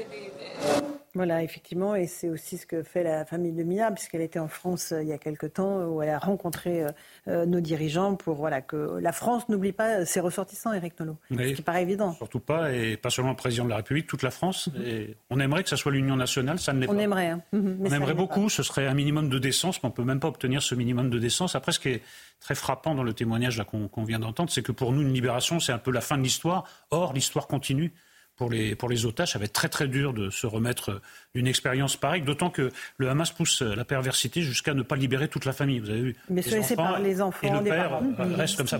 Non. vraiment, c'est la perversité poussée à son euh, maximum. À son euh, paroxysme. On aimerait, euh, on aimerait un jour trouver une trace d'humanité chez ces gens-là, mais je crois qu'elle est introuvable, tout simplement. Parce qu'il n'y en a pas. Non, il n'y en a pas. Ce sont des gens qui ne pensent pas comme nous, ne ressentent pas comme nous. Et malheureusement, on aimerait que ça soit uniquement les terroristes, mais on voit qu'au sein de la population gazaoui, cette, euh, ces tactiques extrémistes, ces tactiques de perversité maximale trouvent quand même un large écho. Mhm. D'un point de vue philosophique et métaphysique, ça ouvre quand même des grandes questions. Le, terrorisme islamiste, Céline Pina, effectivement, euh, a sans cesse de nouveaux ressorts en réalité et arrive toujours à blesser les, sociétés occidentales et ceux qui sont peut-être trop naïfs pour comprendre évidemment ces ressorts profonds. Après, on a envie de dire, euh, pourtant, ils ne sont pas cachés. C'est-à-dire que ces gens ont une doctrine, ces gens écrivent leur doctrine, ces gens la disent, euh, ces gens ont agi chez nous, ces gens ont tué chez nous, ces gens ont égorgé des professeurs, des... Bref, à un moment donné, la naïveté, elle a bon dos. Euh, la naïveté, c'est le manteau que l'on revêt quand on n'a pas de courage et qu'on veut faire passer sa lâcheté pour autre chose. Euh, aujourd'hui, la vraie question, c'est finalement, on voit ce Hamas, ces gens-là, ils ont des rejetons. Et ils ont des rejetons en Europe, des rejetons qui nous ont déjà frappés et qui nous mhm. ont frappés sur la même logique, euh, qui ont tué leurs confrères, enfin leurs co-religionnaires parce qu'ils n'étaient pas assez musulmans selon eux, qui ont tué des koufars parce qu'ils étaient koufars, qui ont tué des juifs parce qu'ils étaient juifs. J'allais dire, franchement, quelle leçon on a à tirer? Il y a même pire que ça. Mhm. On a construit une partie euh, de, nos, de nos affrontements politiques autour de l'idée que nous, les nazis, il n'y en aurait plus jamais chez nous. Le résultat, on est en face de gens qui se comportent exactement comme les nazis et on a une partie de la gauche française qui vous explique ah non non, c'est pas des nazis, ce sont des résistants. Ah non non, ce qu'ils ont fait n'est pas horrible, c'est une réponse à ce qu'on leur fait qui est encore pire et ainsi de suite. Aujourd'hui, on a un narratif qui est quand même porté par une partie euh, des gens qui devraient nous représenter et nous protéger, qui sont en train de nous dire qu'entre nous euh, et le Hamas, ils ont choisi le Hamas. Et en face, on a. Moi, j'aime beaucoup cette phrase de Golda Meir qui dit euh, Je préfère euh, vos regrets à vos condoléances. En gros, je préfère que vous m'engueuliez plutôt que vous m'adressiez. Eh bien, on devrait aujourd'hui se lever et être exactement pareil et dire à un moment donné, aujourd'hui, face à ce qui nous attaque, on doit se battre politiquement. Mais mais on peut aussi avoir à se battre d'une autre manière et se tenir aujourd'hui aux côtés d'Israël, c'est dire clairement, mhm. nous, on préfère une société comme la société israélienne, qui est une démocratie et qui a des défauts, aucune société n'est parfaite, plutôt que cette société de monstres où on voit mhm. aujourd'hui, sincèrement, euh, Gaza, si c'est invivable, c'est largement de la faute du Hamas. La, Cisjordanie a une autre histoire. Mhm, absolument. Euh, Sabrina, euh, c'est une analyse euh, que vient de faire Céline, mais qu'on partage, parce qu'évidemment, la responsabilité du Hamas est écrasante. Et à aucun moment on peut se dire le Hamas se bat pour le peuple palestinien. Bien au contraire. Pas du tout. Euh, le Hamas ne s'est jamais battu pour le peuple palestinien. Et comme je disais tout à l'heure, aucun pays arabe en réalité ne s'est battu pour euh, le peuple palestinien. Euh, de toute façon, ça, ça se serait su hein, si c'était le cas. Je rejoins tout à fait l'analyse de Céline lorsqu'elle parle de cette idéologie salafiste, djihadiste, frériste qui sévit en réalité dans toutes nos sociétés occidentales. Sauf que les modalités opératoires ne sont pas les mêmes. En France ou en Occident, ils tentent d'infiltrer nos institutions et, et, font œuvre de leurs offensives identitaristes et communautaristes que ce soit à travers l'école ou bien même euh, tous les autres euh, types de services publics, et par la voie même jusqu'à euh, jusqu'au terrorisme en, assassinant des professeurs parce que nos valeurs ne sont pas les leurs, parce que leur idéologie ne comprend pas l'altérité, voire condamne l'altérité. Leur idéologie condamne la liberté, mmh. leur idéologie a peur du corps des femmes puisqu'elle cherche à les voiler, mmh. leur idéologie est antisémite et homophobe, et ça, malheureusement, en démocratie ou pas, l'idéologie, vous ne pouvez pas l'anéantir après, euh, concernant ce qui se passe en Israël, là, c'est évidemment, comme disait euh, Monsieur Nolo, là, c'est vraiment la combinaison à la fois de l'eschatologie, vraiment la visée génocidaire, et en mhm. même temps de la martyrologie, parce qu'ils en tirent une jouissance sadique. C'est-à-dire que plus ils commettent des actes barbares, plus ils s'en enorgueillissent, et plus en réalité ils se sentent soutenus au nom justement d'une résistance qu'ils se seraient créée, parce que l'opinion internationale s'est également, pardon, prononcée euh, sous ce joug-là, sous ce paradigme-là, le Hamas est devenu la cause palestinienne. La cause palestinienne est devenue un mouvement de résistance tout est faussé, tout est mélangé, tout est tronqué, tout est erroné. Et aujourd'hui, on se retrouve dans un manichéisme de la pensée, comme disait Saline tout à l'heure, où il n'y a plus de nuances, où même lorsque l'on est lucide sur la situation, en parlant tout à l'heure d'Eric Nolot, il lui disait faites attention à ce que vous dites parce que vous pourriez être menacé de mort pour prononcer des faits réels. On en est là aujourd'hui. Ah, oui, après, euh, ça, je connais pas euh, euh, ce qu'il en est vous concernant, mais il est vrai qu'aujourd'hui, à partir du moment où on pose une analyse claire et lucide sur la situation, eh bien, on est dans une forme de manichéisme, de binarité, parce qu'en arrière-garde, vous avez des populations en Occident comme ailleurs, qui vous menacent de mort alors que c'était impensable en France il y a peut-être même 200 ans. Et mm. c'est, on en est là. Alors, avant qu'on revienne à, la situation de la jeune Mia et qu'on retrouve notre envoyé spécial euh, à Tel Aviv, puisqu'on attend l'arrivée de, de Mia Shem qui a été euh, libérée euh, des griffes du Hamas, j'aimerais juste vous montrer ce reportage d'Antoine Estève et Fabrice Elter. Ils ont rencontré un soldat israélien qui a été grièvement blessé lors de la première incursion israélienne dans la bande de Gaza. Il raconte ce qu'il a vécu et il raconte aussi sa volonté de retourner au combat. Le lieutenant Itamar et son bataillon du génie militaire entrent dans Gaza quelques jours après les attentats du 7 octobre. Leur mission, explorer puis neutraliser des tunnels du Hamas. Ils en découvrent trois pendant cette nuit-là. Lors de la descente dans le souterrain, ils se retrouvent pris au piège dans une embuscade. Les assaillants mitraillent, puis jettent une bombe qui éclate dans la nuit noire. J'ai repris mes esprits après la grosse explosion. J'ai senti mes blessures partout sur le corps. J'ai regardé à ma gauche, j'ai vu l'un de mes soldats mort. J'ai tout de suite su qu'il était mort. Et à sa gauche à lui, j'ai vu un de mes soldats blessé. Il avait des éclats d'obus plein les jambes. En lui posant un garrot, il sauve la vie de son jeune caporal, blessé par balle. Itamar nous montre ses blessures. Réserviste de l'armée, il est étudiant en informatique dans le civil. Un éclat métallique lui a troué la hanche. Sa mère est à ses côtés depuis son opération à l'hôpital de Tel Aviv. Quand je l'ai vu, il était endormi après l'opération. J'étais angoissée mais fière parce qu'il avait survécu. Itamar est resté huit jours à combattre dans Gaza. Il évoque un ennemi omniprésent, des jeunes soldats très bien armés et fanatisés. Ils sont capables de tout, mais avec très peu d'expérience. Ce ne sont pas des soldats bien entraînés. Ils nous tirent dans le dos. Très souvent, ils s'enfuient. Ils abandonnent leurs armes par terre et fuient. Ils laissent même des lance-roquettes. Ce sont des trouillards. Um, Itamar espère sortir de l'hôpital dans quelques semaines. Il se dit pacifiste, mais prêt à défendre sa nation. Vous savez, mon rêve dans la vie, c'est pas d'aller me battre dans Gaza ou dans le Nord, pas du tout. Je veux me balader, aller à la plage, nager, faire du surf à nouveau. Là, je veux juste protéger mon pays. Il nous explique aussi qu'en ce moment, il n'a pas d'autre choix dans la vie. Si son état physique le permet, il retournera avec ses soldats dans Gaza. Des centaines de tunnels restent à explorer. Très intéressant ce témoignage, Eric Revel, hein, d'un soldat israélien. Formidable. Je veux dire, Bon, un soldat, c'est un soldat. Donc un soldat, c'est patriote, ça défend sa patrie. Mais ce qu'expliquait Elie Chouraki, qui m'a beaucoup marqué sur le plateau, mhm. Lance, c'est qu'il disait, mais franchement, on est un peuple de 18 millions de personnes dans le monde entier. On est sur un territoire qui équivaut à deux départements français. En fait, si on ne comprend pas ça, et qu'on ne comprend pas que ce peuple est en survie depuis 1948, on ne peut pas comprendre sans doute ce témoignage jusqu'au bout. Parce qu'en fait, c'est un soldat, donc vous allez me dire un soldat, il fait son job, bien que lui, ça ne doit pas être son job, il doit être, il doit être sous les drapeaux en ce moment. Mm, mm. Il est sous le drapeau. Mais la survie d'État Israël, que vous soyez un juif mm. en Israël ou que vous soyez un juif de la diaspora, elle est essentielle. C'est un tout petit État au milieu d'un océan de nations euh, hostiles. Absolument hostiles. C'est un, petit État. Donc, en réalité, vu le nombre d'otages, un maximum sont concernés très directement. Bien sûr, vous avez raison. Vous défendez à la fois votre État et presque votre mais famille. Mais c'est pour ça que je voulais redire ce qu'avait dit Elie Chouraki sur votre plateau, Laurence, parce que, parce que, si on n'a pas ça en tête, ce que c'est les Juifs et, les vais... Juifs, on ne peut pas comprendre ce besoin absolu de Vous avez raison. où tout le monde Et on va regarder euh, la vidéo de la maman de Mia, cette jeune otage franco-israélienne qui a été libérée, sa joie.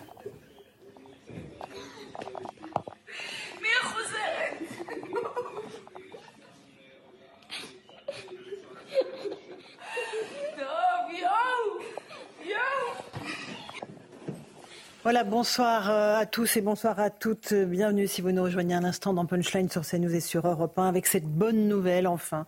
Dans ce cauchemar qui dure depuis le 7 octobre, la jeune otage franco-israélienne Mia Shem vient d'être libérée par le Hamas. C'est sa maman que l'on entendait il y a quelques instants euh, dire sa joie. Cette jeune femme de 21 ans avait été gravement blessée par balle puis kidnappée lors de la rêve partie de Reim. Elle est désormais en sécurité en Israël où elle sera soignée. On imagine, et on l'a entendu, le soulagement et la joie de sa famille. Mais on se demande aussi où est passé Kvir, ce bébé de 10 mois, qui lui aussi a été pris en otage le 7 octobre dernier avec son petit frère de 4 ans et leur maman. L'horreur de leur kidnapping pourrait-elle se doubler de l'annonce qu'ils ont été tués pendant leur captivité? C'est en tout cas ce que tente de vérifier l'armée israélienne après des informations diffusées par le Hamas. Car la trêve concédée par Israël pour un septième jour d'affilée semble remise en cause après l'attaque sanglante également revendiquée par le Hamas à Jérusalem. Une fusillade qui a fait trois morts et plus de 13 blessés côté israélien. Comment faire confiance à une organisation barbare qui profite de cette trêve pour se réarmer et perpétrer de nouveaux attentats pour eux comme pour tous leurs congénères terroristes islamistes aujourd'hui comme demain, ni oubli ni pardon. On va en débattre ce soir dans Punchline.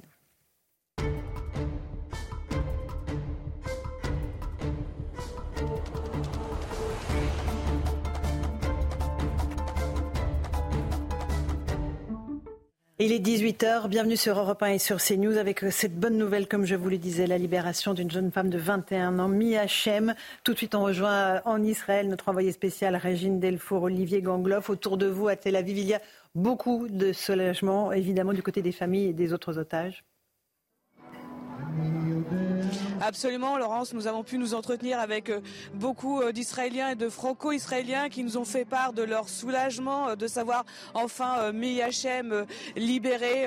Miyachem qui a été prise en otage le 7 octobre alors qu'elle était sur le festival Nova à Reim. Et puis tout le monde avait vu son visage le 16 octobre puisque le Hamas avait diffusé une vidéo où on la voyait très affaiblie et blessée au bras. Alors selon nos informations, elle se trouve toujours sur la base d'Atserim près de Bir Shiva.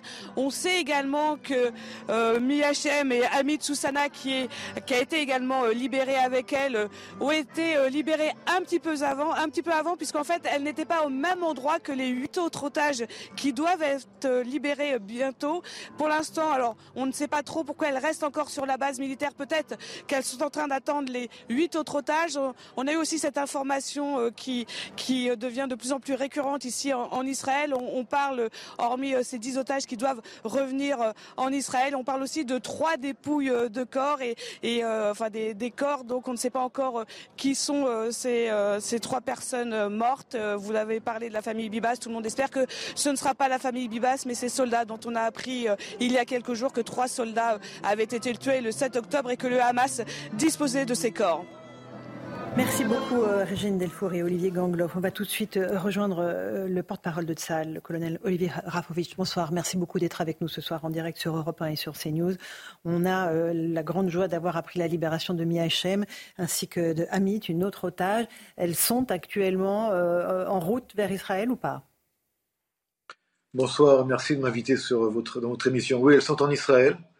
elles ont été libérées. Elles sont maintenant ex-otages. Elles sont actuellement euh, dans la base aérienne de Khatserim, près de Beersheba, dans le sud d'Israël, et ensuite elles seront euh, euh, amenées à, l'hôpital près de Tel Aviv pour un suivi médical, vérification évidemment. Et ce soir, nous attendons d'autres libérations plus tard, je l'espère, nous l'espérons. On parle de huit autres otages donc qui seront libérés ce soir, c'est ça, colonel Rapovitch Tout à fait.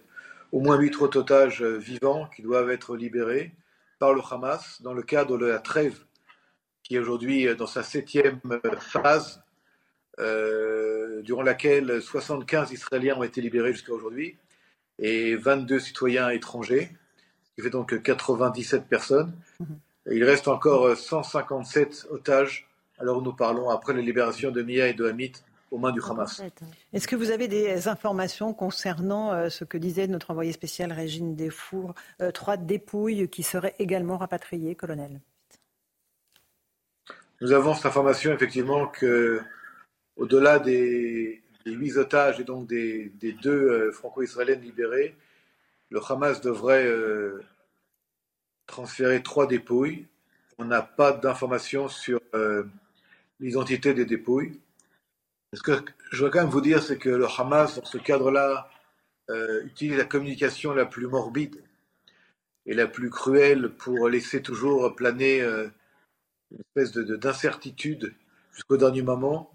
N'oublions pas qu'il y a des familles, des mamans, des papas, des grands-parents, toute une population qui attend des nouvelles et ces, ces mots euh, qu'utilise le Hamas dans cette communication de, de guerre que je voudrais appeler euh, communication de, mort.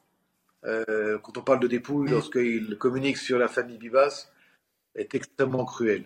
Mais pour ce qui est de la famille Bibas, nous mm. considérons, alors nous parlons, euh, l'information, nous la vérifions, et pour l'heure, nous, nous euh, considérons le Hamas comme seul et unique responsable de l'État et de la, de la sécurité de la famille Bibas aux mains du Hamas. Et quand vous parlez de la famille Bibaz, vous parlez de petit bébé Gvir de 10 mois, son frère Ariel de 4 ans et de leur maman dont le Hamas affirme qu'ils sont morts dans les bombardements, mais que euh, Tsahal est en train euh, de vérifier. Est-ce que l'on en sait plus sur les conditions de détention des otages qui ont été libérés précédemment? Euh, Certains ont été maltraités. C'est une certitude désormais. C'est une certitude. ils sont certainement, le jour de leur libération, bien habillés ou mieux habillés, mais il y a eu des mauvais traitements, il y a eu des coups, il y a eu des médicaments qui n'ont pas été donnés. Il y a eu euh, l'obligation pour certains euh, euh, otages de voir des films d'horreur filmés par les terroristes le 7 octobre. Nous sommes dans un film d'horreur depuis le 7 octobre. Mhm. Et le Hamas va jusqu'au bout, puisque si vous voyez les, les vidéos transmises par le Hamas et filmées par Al Jazeera, entre autres, nous voyons des milliers de Gazaouis crier des insultes, des mots horribles envers les, otages qui viennent de se libérer, enfin qui sont, pardon, dans le transfert du Hamas vers les véhicules du CICR, du Comité international de la Croix-Rouge, et on voit même des Gazaouis monter sur les véhicules. Il faut penser que ceux qui sont euh, euh, libérés ce jour-là ne savent pas ce qui va leur euh, arriver. Mhm. Et ils peuvent penser même qu'ils vont être tués. Ils ne savent pas qu'ils vont à leur libération. Bon, tout cela réuni provoque une atmosphère à la fois euh, horrible pour ceux qui vont être libérés, même durant le transfert, mhm. et une inquiétude en voyant ces milliers de Gazaouis euh, crier euh, ce qu'ils crient, en jetant des pierres parfois sur les véhicules. Enfin, on est dans un film d'horreur. Bien sûr. Colonel Rafovitz, vous êtes le porte-parole de Tzahal.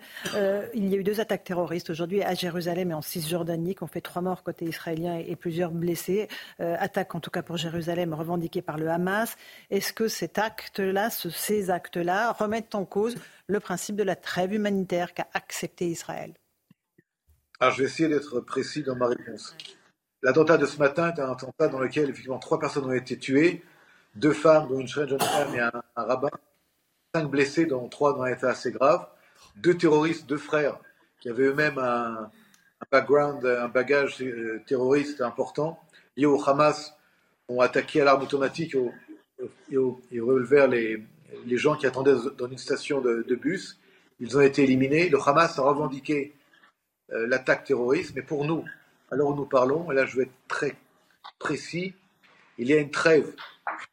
Et dans le cas de cette trêve, il y a des échanges de prisonniers terroristes chez nous dans les prisons en échange d'otages euh, qui sont du Hamas depuis le 7 euh, octobre. Et pour nous, la priorité première, essentielle, est la libération de tous les otages euh, aux mains du Hamas et leur retour à la maison, qu'ils soient israéliens, binationaux ou étrangers, puisqu'aujourd'hui, il doit y avoir également des étrangers qui doivent être libérés.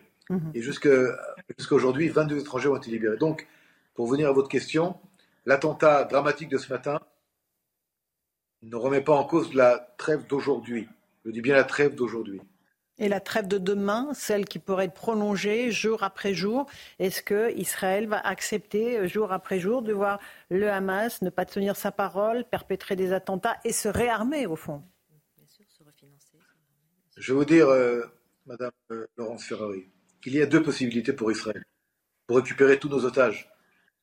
Vous savez que pour nous, c'est une priorité, je dirais, euh, à la fois euh, vitale, essentielle, existentielle et euh, dans notre éthique d'État, d'État, d'État d'Israël. On fait tout pour amener nos, otages et on préfère qu'ils soient vivants.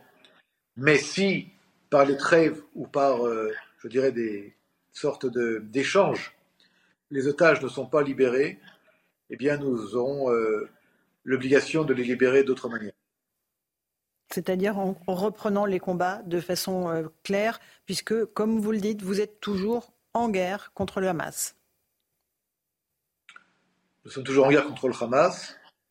Je ne vais pas élaborer sur de quelle manière, mais pour nous, le retour de tous les otages en Israël est une priorité, mais également est une priorité l'élimination du Hamas dans la bande de Gaza et la fin du régime du Hamas, du régime du terreur de Hamas dans la bande de Gaza. Et les deux priorités euh, peuvent sembler euh, s'opposer l'une à l'autre. Et pour nous, elles ne s'opposent pas, puisque c'est grâce à l'action militaire de Tsahal dans la bande de Gaza que le Hamas a accepté cette trêve mhm. et est aujourd'hui dans cette trêve et dans ce processus de libérer des otages. Une dernière question, colonel Rafovitz. Combien reste-t-il, à votre connaissance, de femmes et d'enfants encore détenus euh, par le Hamas euh, On parle de 175 personnes encore détenues. Est-ce que vous avez ce chiffre euh, confirmé ou pas? C'est un peu compliqué parce qu'il y a également ce qu'on appelle des disparus. Mais à l'heure où nous parlons, et je vais être encore une fois prudent par rapport aux, chiffres, excusez-moi d'être minutieux, puisque chaque, chaque chiffre est un, homme ou une femme ou un enfant après la libération de Maya et de Ami, il y aurait 157 euh, otages aux mains du Hamas, dont encore des enfants, dont euh, euh, le bébé et son frère Ariel et, leur maman, ce qui fait déjà deux enfants et une femme, et d'autres encore aux, mains, du Hamas. Et nous allons tout faire pour les libérer, parce que c'est la raison d'être de l'État d'Israël. Merci beaucoup, euh, colonel Olivier Rafovitz, d'avoir pris du temps ce soir pour nous répondre sur CNews et sur Europe 1. Euh, on, reprend évidemment le film de notre émission pour évoquer la libération de la jeune Mia Chem, 21 ans. Franck Tapiro nous a rejoint. Bonsoir Franck. On est avec Céline Pina, bonsoir, essayiste. Avec Eric Revel qui est journaliste, Eric Nolot qui est essayiste, Sabrina Medjaber, essayiste aussi. On a tous partagé cette joie, ce soulagement, même s'il est momentané il faut savoir se réjouir du fait que cette jeune fille, ainsi que Amit, une autre euh, otage, ait été libérée ce soir, Franck Tapiro. Dans le Talmud, on dit euh, qui sauve une vie sauve l'humanité. Donc c'est vrai qu'aujourd'hui, il faut se réjouir de cette vie euh, sauvée. On n'avait pas de nouvelles hein, de, Mia. vous savez, j'ai reçu la maman de, Mia, Keren, il y a trois semaines à Paris. On avait une conférence avec elle, elle s'est exprimée. Pour... D'abord, elle a été voir tous les officiels, elle a été voir le président de la République, elle a été voir plein de gens qui qui pourrait justement l'aider à, faire libérer. Donc on a essayé de l'aider de Paris. Donc c'est vraiment, il y a toute une équipe euh, en Israël, à Paris, un peu partout. Donc c'est vraiment un grand soulagement. D'ailleurs, j'ai défilé le jour de la, grande marche avec. Euh, d'ailleurs un des seuls, c'est bizarre. Le jour de cette grande marche, il n'y avait pratiquement personne avec euh, à porter l'otage. Et moi, j'avais son portrait à elle, celui de Mia. Mmh. Donc c'est vrai que c'est une grande, grande émotion pour nous tous. J'ai eu Keren aussi, sa maman ce matin. Vous imaginez le. Mmh cette nouvelle. Donc c'est vrai que dans, ce monde incroyable, dans, cette période absolument hallucinante de mort, de massacre, il faut toujours savoir se réjouir de bonnes nouvelles. Parce que si on ne s'accroche pas à ces bonnes nouvelles, on perdra tout espoir, non seulement pour les autres qui restent à libérer, et pour euh, la suite de, ce conflit qu'on espère. Bien sûr. Vous avez raison, parce qu'il faut se réjouir là de la libération de Mia, parce qu'il y a une grande inquiétude sur les trois dépouilles que va ramener l'armée israélienne. On prie, honnêtement, moi je, je suis bouleversée euh, à l'idée même de penser que ça pourrait être ce bébé de 10 mois et son frère et leur mère, pardon, excusez-moi. Euh, on espère que ce ne sont pas eux, voilà, et que ce sont euh, qu'ils sont en vie et qu'ils seront libérés prochainement par, par l'armée israélienne. Il faut s'accrocher à cela. Il, il, faut que la trêve tienne, Franck Tapiro, pour pouvoir libérer ses otages il faut que la trêve vous voyez bien le, choix absolument incroyable qui est en train de se passer. C'est limite kafkaïen. C'est non seulement l'objectif de Tzal, comme l'a expliqué très bien Olivier tout à l'heure, c'est d'éliminer le Hamas, mais c'est avant tout de sauver des vies, de sauver un maximum de vies.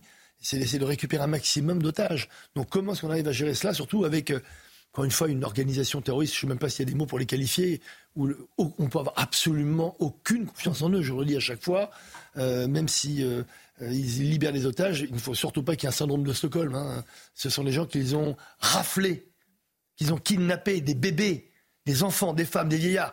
Attention, ce ne sont pas des gentils, ce sont des salauds qui libèrent enfin des gens. Il mmh. euh, faut juste se calmer parce que j'entends les gens parfois avoir, vous savez, un, langage, et c'est important les mots, mmh.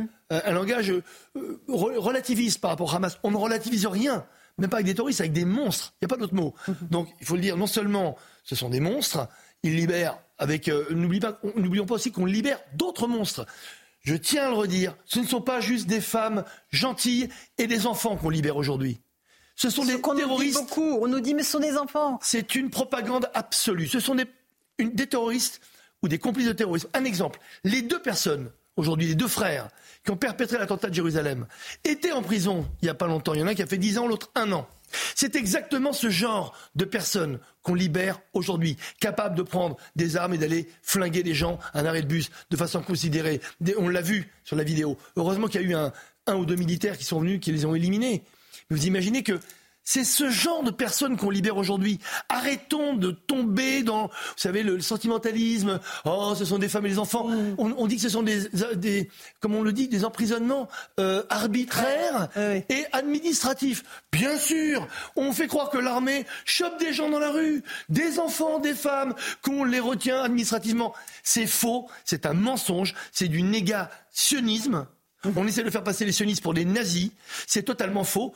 Ne vous en faites pas, on le démontre jour après jour avec des preuves intangibles, avec des, voilà, il, faut ramener les preuves aux gens. Il faut leur dire enseignez-vous, N'écoutez pas cette propagande, ça fait de vous un complice du Hamas. Donc encore une fois, arracher des affiches d'otages et, proférer des, messages pareils, c'est indigne, c'est honteux. Ce n'est pas du tout d'abord républicain, ça ne nous ressemble pas, mais renseignez-vous. C'est de la propagande du Hamas. On va écouter euh, quelques réactions recueillies à Tel Aviv après l'annonce de la libération de la jeune Mia. Beaucoup de soulagement et de joie. Écoutez. Je suis très très heureux et tout le peuple d'Israël et tous les juifs du monde entier, à mon avis, sont très très heureux. Et j'aimerais que ce soit toute la planète qui soit très très heureuse.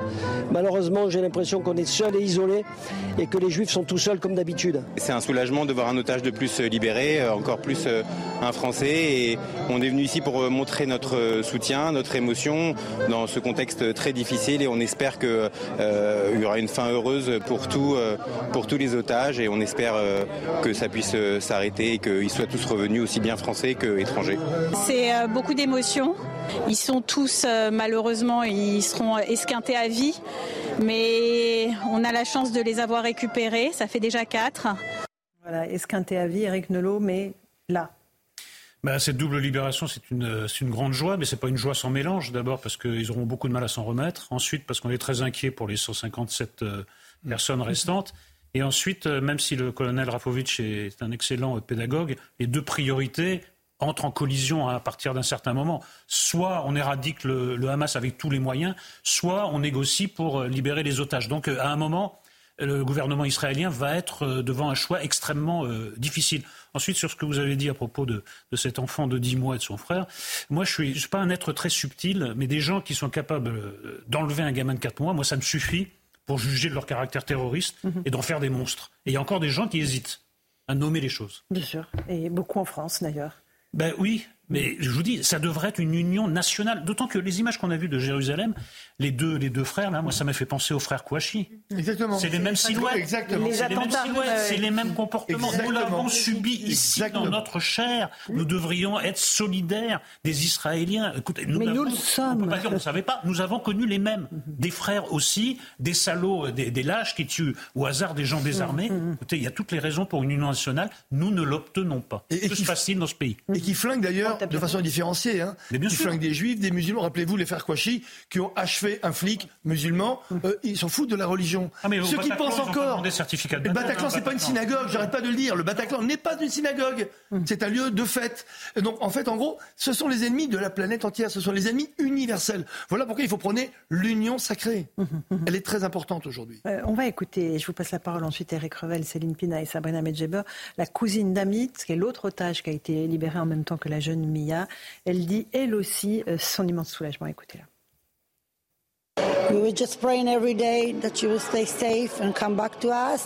On priait tous les jours pour qu'elle soit saine et sauve et qu'elle revienne avec nous.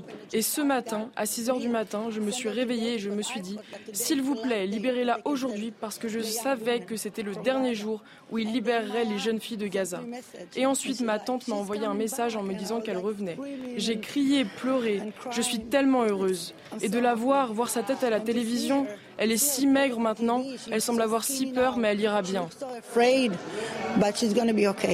Voilà, elle va arriver d'ici quelques instants euh, euh, en Israël. Eric Revel. Oui, oui, beaucoup, euh, ben, de, beaucoup d'émotions. Je voudrais dire, redire que quand je vois le visage de cette jeune fille, elle est un peu le symbole de la lumière face aux ténèbres, de, de la joie de vivre qu'incarne Israël. Et puis ça me faisait penser, alors ce sera ma seule référence littéraire, mon cher Eric Nolot, à, un poème, alors j'ai plus le nom en tête, mais peu importe, de la mythologie. Vous savez, elle a franchi en vainqueur l'Achéron. L'Achéron, c'est le fleuve des morts. Et j'ai l'impression que Mia, qui a, porté, qui a poussé tant de portes de l'enfer, blessée, kidnappée, violentée, voire pire, en fait, est revenue en vainqueur de ce fleuve euh, que faisait passer Charon, le passeur de l'Achéron. Bon, c'est de la mythologie, mais ça me fait penser à ça parce que regardez, face à ce sourire, à cette lumière, il y a précisément les ténèbres qu'incarnent les gens du Hamas. Sharon, il fallait juste lui donner une pièce. Là, le prix va être beaucoup plus élevé pour Mia et tous les, autres, tous les autres otages qui sont libérés. Elle a été opérée aussi, il faut, faut pas oublier qu'elle a été instrumentalisée en communication par le Hamas, qui a montré qu'elle avait une apparemment une fracture qui a été réduite avec une, une broche externe.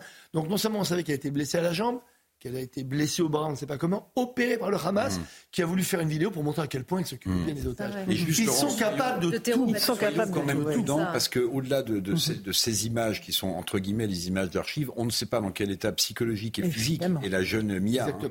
On ne sait pas euh, comment, euh, voilà, elle va être, l'hélicoptère devrait arriver. Euh, avec elle à bord, mais on ne sait pas du tout dans quel état elle est. Et on essaiera de joindre une, psychologue dans un instant qui est spécialisée dans ces protocoles d'accueil des victimes.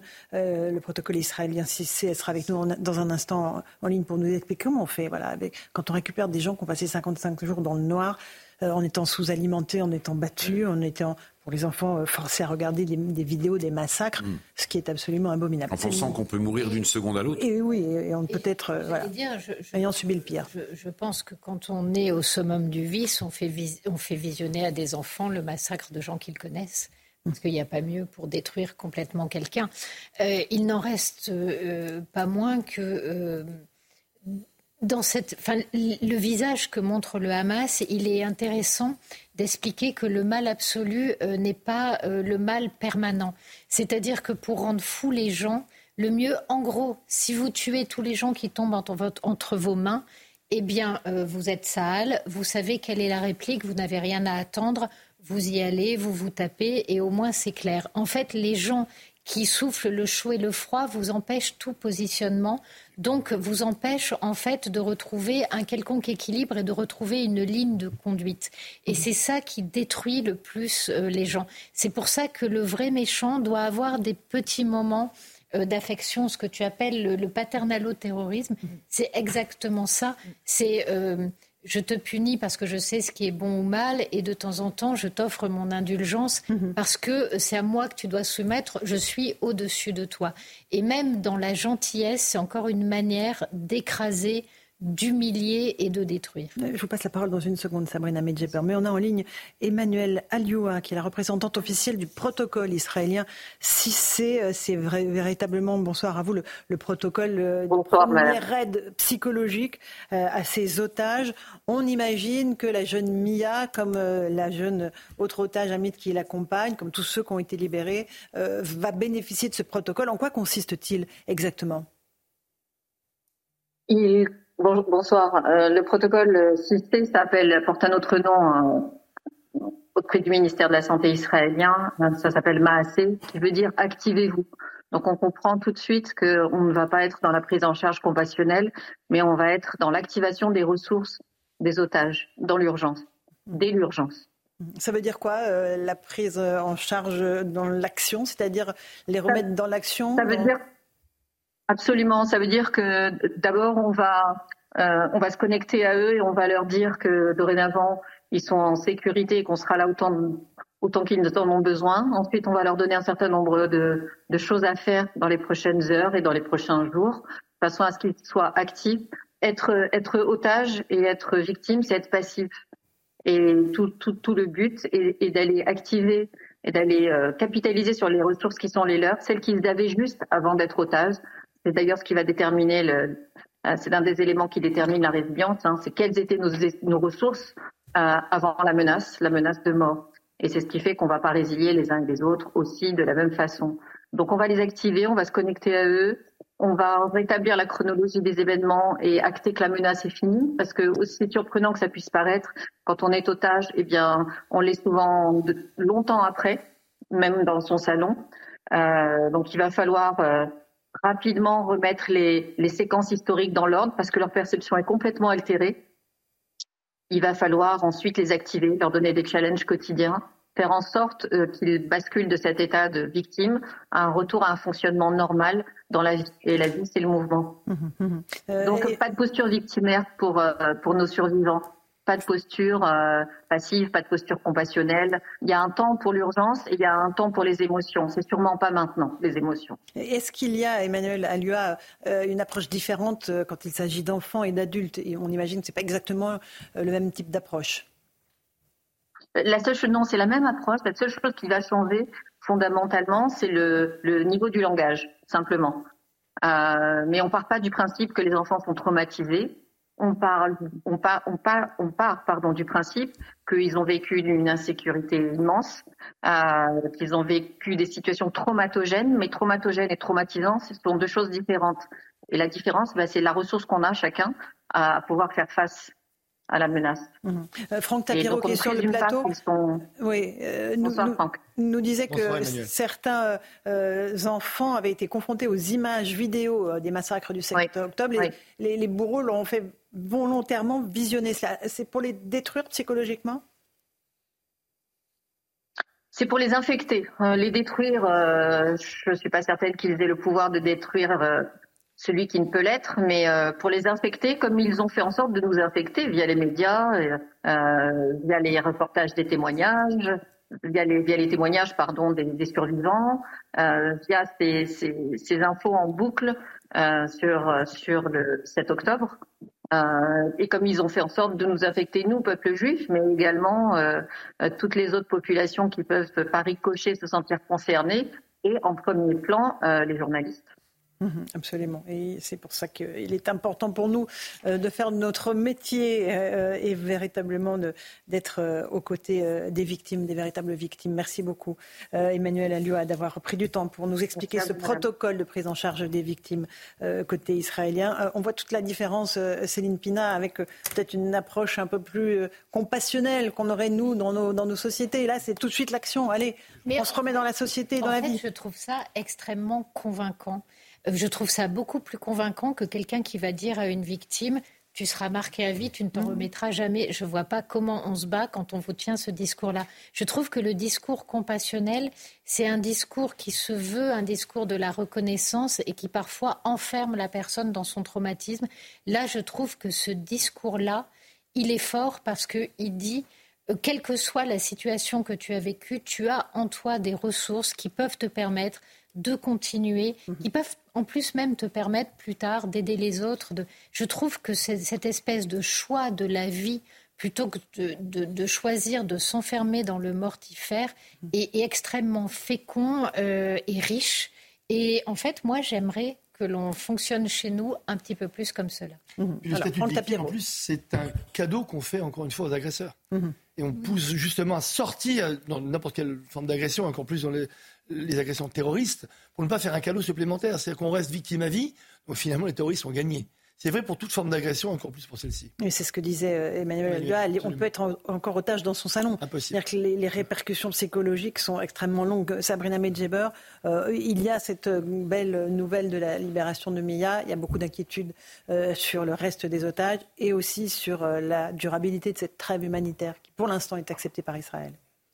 Oui, alors euh, effectivement, c'est une lumière dans ces ténèbres euh, absolument euh, incommensurable que d'avoir cette nouvelle et ce soulagement et cette émotion hein, qui nous prend tous lorsqu'on voit cette mère qui prend le téléphone et qui peut aussi s'imaginer qu'on l'appelle pour le pire et qui d'un coup se retrouve effondrée parce qu'elle apprend finalement que le bonheur revient à la maison, que sa fille, malgré les sévices qu'elle a dû subir, parce qu'en plus d'avoir donc une broche, hein, c'est ça, extérieure sur le bras, euh, à mon avis, elle a subi une maltraitance qui est bien plus euh, exacerbée que, ce qu'elle a eu euh, sur le bras, parce qu'en plus de la maltraitance physique, il y a également la maltraitance psychique. C'est une femme. Il faut savoir aussi que dans le monde arabo-musulman, la femme, elle est, si vous voulez, elle est démoniaque, elle est celle qu'il faut s'approprier. Et justement, les armes qui sont utilisées, c'est euh, une espèce de prolongation euh, phallique d'appropriation du corps euh, par la barbarie, les viols, les, différents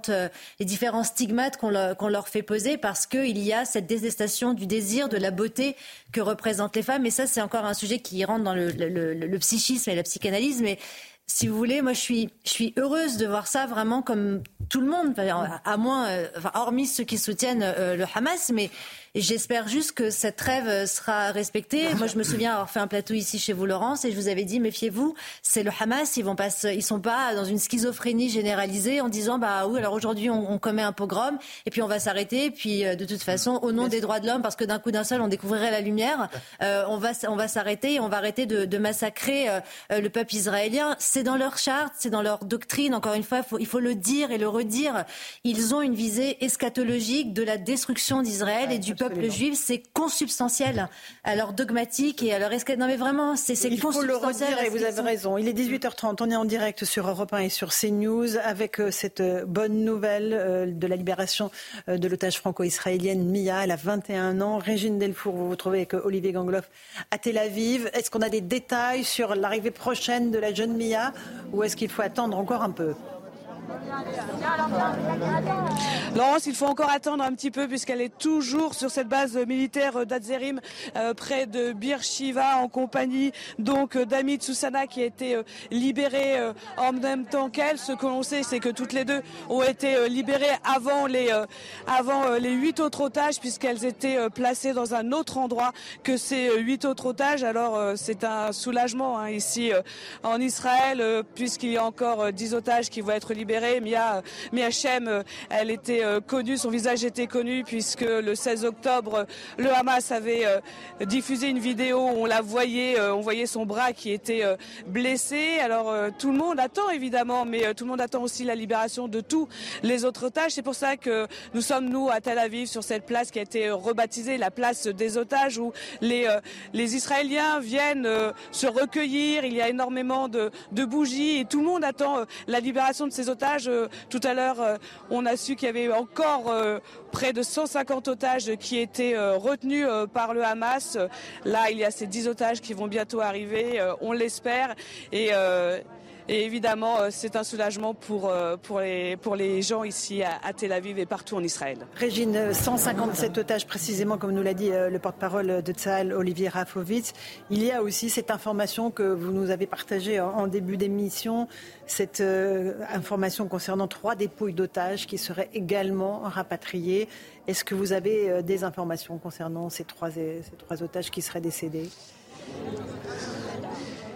Alors euh, par rapport à ces euh, trois dépouilles, euh, on a appris hier, ce sont les brigades Al-Qassam qui ont publié un communiqué en disant que la famille Bibas, hein, ce bébé Fir de 10 mois, son frère Ariel de 4 ans et puis sa mère Siri aurait été tuée par des tirs d'Israël. Une information que Tzahal est toujours en train de vérifier. La veille, nous avions appris que le Hamas avait les corps de trois soldats tués 7 octobre. On sait, on le sait maintenant qu'il y aura avec ces dix otages les dépouilles de trois corps. On ne sait toujours pas si euh, ce sera la famille Bibas ou ce seront les trois soldats. Les brigades Al-Qassam ont encore republié euh, sur les réseaux sociaux un message en disant que c'était la famille Bibas, les dépouilles de la famille Bibas qui devraient venir ce soir, mais pour l'instant, euh, on ne peut pas vraiment le confirmer, Laurence. C'est terrible, C'est terrible, mais voulais juste, non pas corriger, mais préciser, les 154 otages ne sont pas forcément tous retenus par le Hamas. C'est ça. C'est ça la problématique aujourd'hui, c'est mhm. que ce serait un peu plus simple, on va dire, entre guillemets, de négocier en direct avec eux. Ils ont éparpillé entre le, certaines factions du djihad islamique et la population. La population palestinienne. bien sûr. Euh, la jeune fille qui a été libérée il y a à peu près trois semaines, vous savez, par les, soldats de Tsahal, elle a été kidnappée par un Gazaoui euh, qui voulait euh, l'épouser, la prendre comme femme, lui faire des enfants, etc. Il faut rentrer dans les détails sordides et épouvantables de ces histoires. Voilà pourquoi le Hamas aujourd'hui, il a, quand il dit euh, oui, on verra, euh, je ne sais pas où, sont ces otages, malheureusement, c'est vrai. C'est vrai, pourquoi? Parce qu'il ne sait pas. Ils savent où ils sont. Donc il y a des gens qui sont éparpillés un peu partout. Les, bébés, apparemment, auraient été vendus à une faction djihadiste. Ça a été euh, il y a deux jours, oui, vendus faction djihadiste, donc pour peut-être servir de monnaie d'échange. Donc on n'est pas, malheureusement, on n'est pas au bout de nos mauvaises, très mauvaises surprises. Mhm. Donc euh, aujourd'hui, les 154, si c'était pas le Hamas, mhm. on, le saurait. Eric Nolot. Parce qu'on aimerait prendre au moins deux heures pour se réjouir de la double libération. On ne peut pas. On, peut pas. On pense aux otages qui restent. On pense, là, si c'est vraiment les dépouilles de cette famille. Alors là, il n'y a, pas de mots. Enfin, faudra les trouver, mais là, je ne les trouve pas. On se dit que plus ça va avancer dans le temps, plus les libérations seront condition. On va encore apprendre des, détails plus sordides les uns que les autres. Même cette joie-là est gâchée. Vraiment, écoutez, on, a mm-hmm. affaire, on a affaire à des monstres. Je crois qu'il faut répéter ce mot euh, jusqu'à ce qu'ils entrent, jusqu'à qu'il entre dans certaines têtes où il a du mal à entrer encore. Euh, J'aimerais que. Sabrina Medjeber, vous voulez rajouter quelque chose? On va écouter Benjamin Netanyahu. Non, juste que les, les, mots, en fait, sont dérisoires pour qualifier cette barbarie. On mm-hmm. essaie, mais. Mm-hmm. Euh, la question ce soir, au-delà de cette libération d'otages dont on se félicite, c'est la trêve. Combien de temps va durer cette trêve? Euh, La pression internationale extrêmement forte sur l'État d'Israël. Écoutons Benjamin Netanyahou euh, qui réagissait à, cela avant la libération des otages.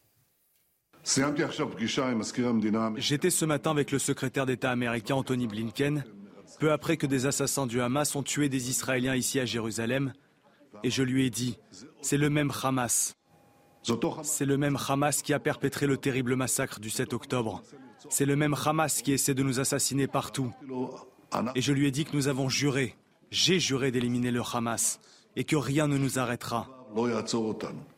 Nous poursuivrons cette guerre jusqu'à ce que nous atteignions nos trois objectifs. Libérer tous nos otages, éliminer complètement le Hamas et faire en sorte qu'une telle menace en provenance de Gaza ne se reproduise plus jamais. C'est la question qu'on se posait au début de l'émission, Franck Tapiro. Comment on peut libérer tous les otages et, en même temps faire la guerre? On le savait depuis le démarrage, depuis le 7 octobre. On s'est dit que, bien entendu, tout cela a été organisé pour piéger Israël, pour piéger Tsahal, pour justement pousser Israël, parce que ces gens-là, comme vous le disiez très justement, savent que ce qui est le plus important pour le peuple juif, non pas que pour Israël, c'est la vie. Que rien n'est plus important que la vie. Donc d'avoir à sauver des vies en autant des vies du Hamas, c'est déjà extrêmement paradoxal, très compliqué à, intégrer. Euh, et donc, il va falloir le faire en séquence. Mais vraiment, il faut le dire et le répéter. Parce qu'au démarrage, on dit, de toute façon, c'est fini, les otages sont tous morts, Israël va arriver, va transformer Gaza en parking. Ça, encore une fois, vous avez bien vu à quel point, non seulement c'est pas vrai, euh, le temps que ça a pris, le temps que ça a pris d'abord à Israël d'attaquer pour déjà permettre à la population gazaoui de, passer du nord au sud, mhm. pour permettre justement de bien cadrer les choses, d'avoir des objectifs ciblés, même si, et je suis totalement d'accord avec ce que vous avez dit, de plus en plus de gens pensent exactement l'inverse, alors qu'il y a des preuves sur le terrain. On dit les images, on peut tout leur faire dire, mais sur le terrain, on le sait, que d'un côté, il y a des statistiques euh, cadrées de l'armée, et de l'autre, on a des chiffres. N'oublions pas que tous les chiffres, parce que les gens parlent, vous savez, les 14 000 morts, de ça va être 20 000. Avec, vous avez remarqué toujours la même arithmétique. La moitié, c'est des enfants. Pourquoi? Parce que euh, à peu près 50% de la population gazaoui sont, euh, ont moins de 18 ans. Donc dans leur tête, c'est facile. On invente un chiffre, on coupe en deux, on dit c'est les enfants et le reste, c'est les femmes. On parle jamais d'hommes. Et surtout, vous avez remarqué, on ne parle jamais de hommes ou de combattants ou de terroristes. Mmh. Pour eux, il n'y a que des femmes et des enfants. Donc on participe malheureusement tous, malgré nous. C'est ça qu'il faut éviter de répéter ces chiffres, puisqu'ils sont évidemment faux, et on le découvrira, j'espère, le plus rapidement possible à la fin de cette guerre. Donc, mhm. il faut savoir, ça y est, les problèmes, et de, savoir qu'aujourd'hui, Israël doit aller au bout, parce qu'ils doivent aller au bout pour éradiquer, non pas seulement le Hamas à Gaza, mais pour éradiquer une partie du djihad islamique dans le monde entier. Ils sont au front pour nos valeurs. Ils se battent pour nous ici. Hein. Mhm. Donc l'Union sacrée, elle est ici et elle est là-bas. Mhm. Je le répète à chaque fois. Vous avez raison. Céline Pina. En fait, euh, on fait comme si euh, il y avait un moyen euh, de régler le problème sans verser le sang et comme si Israël ne l'utilisait pas. Il n'y en a aucun. C'est-à-dire qu'on est là, nous, très confortablement installés, parce que depuis 1945, on n'a pas eu de guerre sur notre territoire. On sait même plus ce que c'est. On ne sait pas ce que c'est qu'avoir le choix entre deux mots. Or, c'est dans cette situation qu'Israël est placé. Il a le choix, soit laisser sa population se faire massacrer, soit faire la guerre. Et quand vous faites la guerre, vous faites des morts. Et oui, c'est atroce, parce que, bien entendu, une partie de ces morts sont innocentes. Un enfant ou un bébé qui meurt dans un bombardement, il n'a rien fait et il mérite absolument pas ça. Mais vous n'avez pas le choix. Et nous, on fait comme si en fait il y avait moyen euh, de résoudre le problème sans verser une seule goutte de sang. Et même pire, on est parfaitement hypocrite parce que d'abord la population, elle, elle a choisi son camp. C'est-à-dire que notre mhm. population, à 80%, elle soutient Israël. Pourquoi? Parce qu'elle a reconnu dans les agresseurs d'Israël ceux qui ont massacré au Bataclan, ceux qui ont canardé euh, les terrasses des restaurants, etc. Elle, elle sait ce qui est en train de se passer. Ceux qui nous livrent un narratif un petit peu compliqué à suivre quand même, c'est finalement une partie euh, de la population qui, elle, est parfaitement manipulée et qui sert des objectifs, et c'est là où ça devient atroce, autrement dit, des objectifs électoraux. Autrement dit, elle est persuadée qu'en soutenant les islamistes, elle va se mettre dans la poche le vote musulman, ce qui est insultant pour les musulmans en France. Donc, sincèrement, il faut qu'on sorte de cette nasse et qu'on assume. Oui, moi, je suis comme euh, Golda Meir. Je préfère les condamnations aux condoléances, surtout quand le peuple qui se bat le fait en essayant au maximum de préserver son humanité et l'humanité des autres, propose aux populations d'aller se réfugier dans un endroit qu'il ne bombardera pas, se comporte comme nous, nous ne sommes pas comportés pendant la Deuxième Guerre mondiale. Mais Eric Revel. cela est très juste, Céline, euh, Pina et Franck Tapiro, mais je voudrais quand même dire une chose. Tout comme je n'ai jamais cru que les frappes ciblées de l'armée américaine en Irak avec des images filtrées par CNN ne faisaient pas de morts dans la population civile, de la même manière, mon cher, Franck, mon cher Franck Tapiro, je ne crois pas un seul instant que tous les Gazaouis qui meurent soient liés au Hamas et qu'ils ne soient pas en pleine souffrance. Donc, non mais ce que je veux dire, c'est que non mais attendez, je voudrais juste dire, je ne fais aucune confiance au Hamas puisque pour moi c'est un groupe terroriste. Donc je ne fais pas confiance au Hamas sur les chiffres qu'il donne. Vous avez raison, 10 000, 14 000, etc. Mais ce qu'il faut dire quand même, c'est que tout comme vous avez des Irakiens qui n'étaient absolument pour rien dans le régime d'ailleurs dont on pourrait discuter de Saddam Hussein, et que les frappes ciblées américaines ne touchaient pas que les objectifs militaires, c'est la guerre, c'est la guerre. Il y a évidemment pendant l'offensive de Tsahal, des victimes innocentes dans la bande de Gaza. Je l'ai dit ici, répété. Non, non, mais, non, mais, ah bah, il ne faut pas ai- confondre, non, mais voilà, il faut je- pas je- confondre je le les victimes collatérales de riposte légale, parce que n'oublions pas, euh, encore une fois, vous le savez, d'un point de vue militaire, d'un point de vue juridique, quand on envoie un missile, parce qu'il faut arrêter de parler de roquettes, ce sont des missiles hein, que les envoie, une- d'un- d'une école, par exemple, d'une mosquée, l'endroit d'où part le missile devient une cible de guerre. C'est la Convention de Genève, c'est la règle de la guerre. Donc quand on bombarde cette mosquée ou cette école parce qu'elle est devenue un lieu de guerre, les victimes collatérales sont dues à qui? Pas à celui qui a les mais postes, vous mais à celui qui instrumentalise la population, qui remplit les écoles, qui remplit, vous le savez, qui euh, empêche les gens de partir, qui crève les pneus des bagnoles, qui leur pique les clés de vais vous bagnole, dire- je vais qui met dire. des murs sur les routes. C'est ça qu'il faut dire. Le Hamas est l'ennemi de la population gazaoui. Voilà, parce que dès lors, Il faut le dire et le répéter. Hamas sert d'école ou d'hôpitaux Bien pour sûr. se cacher, il sait très bien que les premières victimes sont au-dessus, c'est-à-dire les Gazaouis, y compris les Gazaouis innocents, qui sont d'une certaine manière piégés ou pris en otage. Bien sûr. Si on peut utiliser le mot otage pour autre chose. Ils que- sont pris en otage, ils sont assassinés par eux, vous le savez, et puis surtout, c'est les empêcher de partir. N'oublions pas, et regardez les images aussi, elles sont, elles sont claires. Qui protège, qui protège les Gazaouis pour passer du nord au sud? Qui? C'est l'armée israélienne. Ce qui est incroyable, c'est- Israël qui protège les Palestiniens, il faut le dire et le répéter. C'est sur le terrain. Ça paraît inouï parce que on a malheureusement des cerveaux qui ont été complètement manipulés. Et donc les gens pensent que euh, la, la population est bombardée de façon aveugle par Israël. C'est faux. Puisque d'abord, bon, on bombarde pas le sud, on bombarde le nord. Non, mais- etc. etc. Donc, Il y, a, il y a- Céline il y a Pina. quelque chose qui est intéressant dans l'échange qui vient d'avoir lieu, parce qu'en fait, pour la France, il est très significatif, parce qu'en fait, aujourd'hui, quand vous expliquez ce que euh, Franck Tapiro essaie d'expliquer, la manière dont on va vous le renvoyer, ça va être de dire vous n'avez aucune compassion euh, pour les innocents euh, palestiniens. Et quand je vous dis ça vous met en danger, c'est que moi je suis sous protection Ouais. parce que des gens ont fait Oui, bien croire sûr. Bien que quand on explique ce qu'est un crime de guerre, ça veut dire qu'on n'a pas de compassion pour les gens qui meurent de l'autre Ils sont côté. tombés dans le piège du Et- Hamas. exactement. Et Ouais, sauf c'est que, que et, et- et- c'est ce et c'est pas vrai. Sauf qu'aujourd'hui, nous-mêmes, quand on parle, on a ça en fond d'écran. On sait qu'aujourd'hui, en France, selon le discours que vous tenez, il y a des fous aussi cinglés euh, que ceux qui ont commis euh, des attentats qui sont prêts à passer à l'acte. Et ça, c'est Mhm. un vrai souci.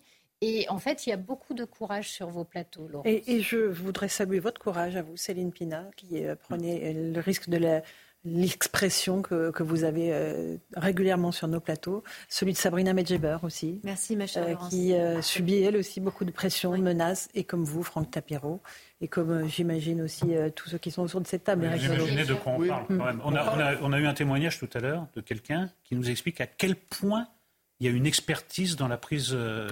En Mhm. charge des otages pour, vous dire comme c'est ouais. devenu une réalité quotidienne. Et là, on parle d'une menace complètement généralisée. C'est que les Oui, uns et les autres Nous sommes sous menace, alors plus ou moins euh, voilés, en tout cas sur les réseaux sociaux, tout le monde est Oui, droit. mais ça, il faut même pas regarder. Il vaut mieux pas regarder. Eh bien, regarder. elle correspond plus ou moins à la réalité, mais elle est là. Nous sommes des dizaines et des centaines. Qui aurait cru ça il y a 20 ans Quelqu'un sous protection policière, c'était quelque chose d'exceptionnel. Exactement. C'était une personnalité très exposée. Là, c'est un simple commentateur qui dit quoi? Qui rappelle des évidences. C'est un mouvement terroriste, que c'est un mouvement barbare, que ce sont des monstres, qu'en effet, on comprend très bien la souffrance des uns et des autres, qu'on ne dit pas qu'un mort ne vaut pas un autre mort. Nous sommes universalistes. Un mort gazaoui, ça vaut un mort israélien. Évidemment. Et réciproquement, eh bien, ça vaut menace de mort. Évidemment. Mais Eric vous voyez, Revel. le- la meilleure preuve qu'on puisse apporter dans ce débat sur le caractère terroriste du Hamas et de ceux qui menacent les gens autour de ce plateau, c'est que précisément quand vous menacez quelqu'un de mort, vous êtes évidemment contre le débat, contre la démocratie, contre l'explication, mais vous voulez la mort de celui qui ne pense pas comme vous. Bah, c'est la définition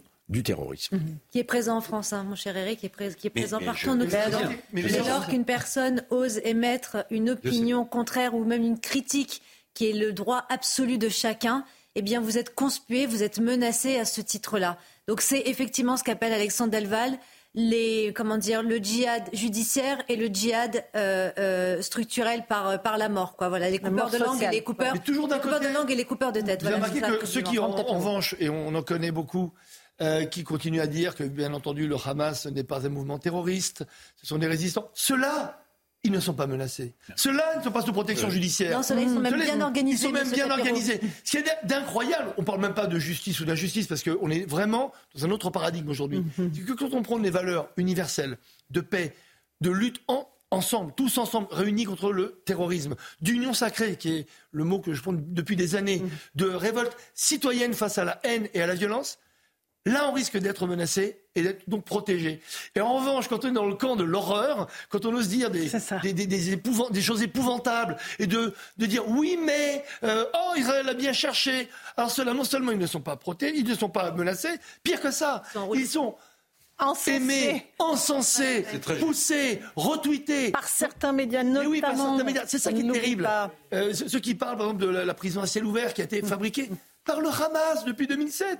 Bien sûr qu'il y a une prison à ciel ouvert, mais c'est le Hamas qui gère, le, qui gère Gaza. Il faut le dire. Eh ben, ces gens-là, eux, ils peuvent proférer tout ce qu'ils veulent. Regardez le, le lâcher d'expression, sur, même sur LinkedIn. Ou, pourtant qu'il y a un réseau professionnel. Et C'est là où il y a le plus de haine. C'est-. C'est tous les jours, c'est quotidien. Mais et surtout, ça s'amplifie de jour en jour. Hmm. Allez, on va juste écouter un- de nouvelles réactions recueillies en Israël après l'annonce de la libération de la jeune Mia franco-israélienne de 21 ans. J'ai été tellement heureuse de voir une nouvelle otage libérée ce soir.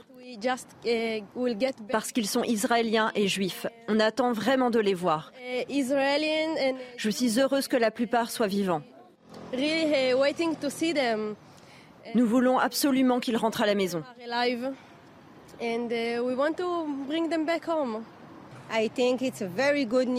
Je pense que c'est une super nouvelle.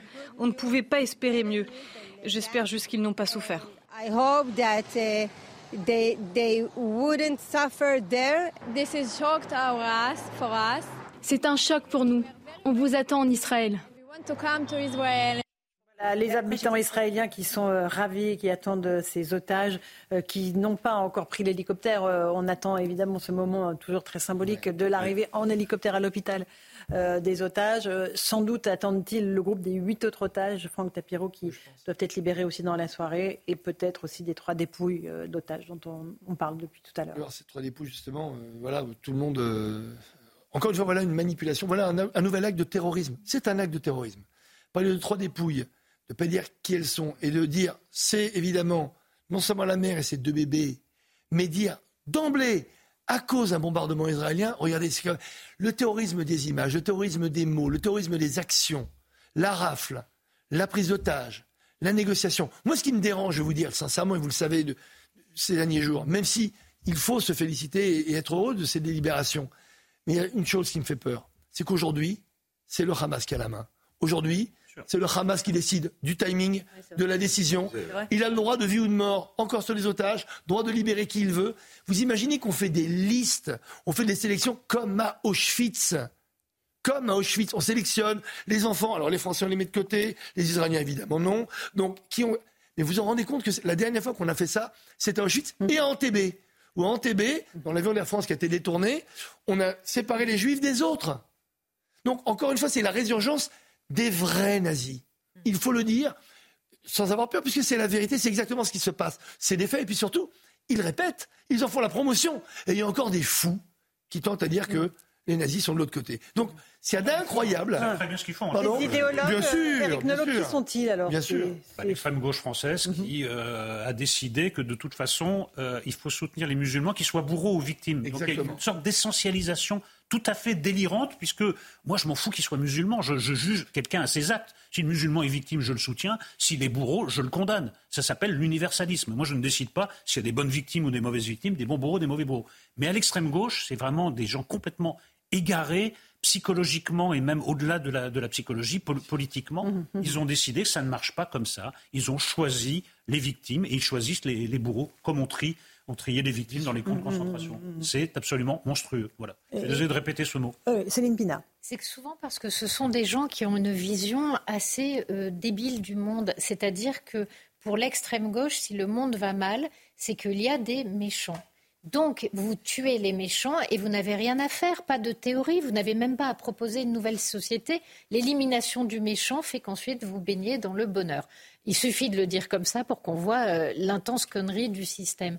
Mais ça fonctionne parce que c'est simple et que c'est basique et qu'en fait, il est toujours plus compliqué de chercher une solution que de désigner des coupables.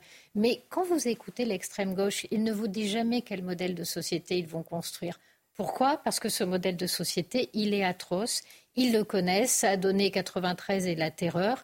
Euh, ça a donné euh, Daesh. Et c'est toujours ces systèmes de société qui reviennent. Donc, bien entendu, qui vont pas vous expliquer ce qu'ils sont en train de construire. Ça, c'est la première chose. Et la deuxième chose, la fascination pour la violence. Parce que la violence absolue, euh, c'est un mythe et c'est un fantasme. De qui on a retenu Gengis Khan, par exemple, il a réussi avec des méthodes extrêmement rudimentaires à faire un nombre euh, des morts par dizaines de millions, à tel point qu'on se demande s'il n'a pas presque atteint euh, le nombre de morts de la Seconde Guerre mondiale. Donc vous voyez bien, il y a une fascination comme ça. Et la dernière référence que je voulais vous, vous donner, c'était celle de Kaiser Soze dans Usual Suspect. Un film américain. ouais. Voilà, et dans ce film américain, vous avez un homme qui devient une, une légende, une légende criminelle. Et comment il devient une légende?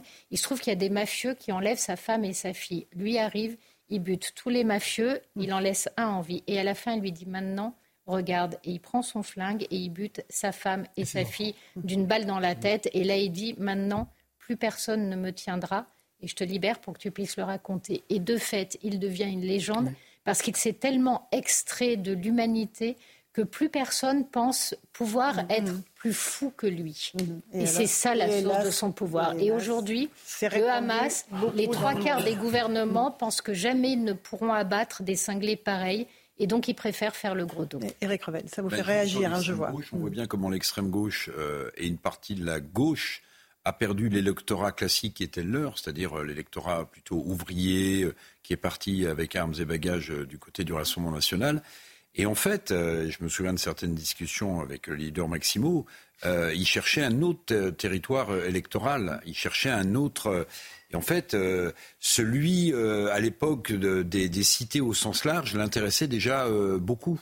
Donc, euh, je pense que tout ça, en fait, c'est pas du tout l'acte de fou. C'est au contraire une, une c'est une stratégie politique, très claire, dont on peut se demander quand Terra même. Nova 2011. Hein, dont une note Terra Nova A 2011. plus B égale C. Donc, Voilà. voilà. Mais, mais On dont on peut se demander d'ailleurs si, in fine, parce que Jean-Luc Mélenchon est un politique roué, madré euh, à l'histoire épaisse, euh, euh, évidemment personne n'oubliera ce qui s'est passé le 7 octobre, mais ce que surtout, euh, peut-être qu'une partie de l'électorat le plus radical des musulmans n'oublieront jamais ce que Jean-Luc Mélenchon a dit à ce moment-là. Et s'il arrive à adoucir son ton sur une autre stratégie, à capter une autre partie de l'électorat euh, français, Alors, il bah, écoutez, on verra, on verra Mhm. comment les choses s'additionnent. C'est un vrai sujet, on verra, on verra. Ouais, bah, Notamment ouais, sur des ouais, ouais. Je législatives. rappelle pour lui, en fait, il veut créer des nouveaux prolétaires.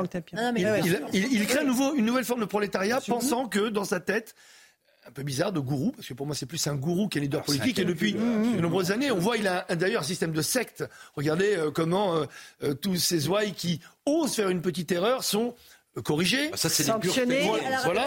Façon Pol Pot, on va les rééduquer, l'autocritique. Ça, j'approuve. Mais, mais, mais, voilà, ça, je sais que tu vas l'approuver.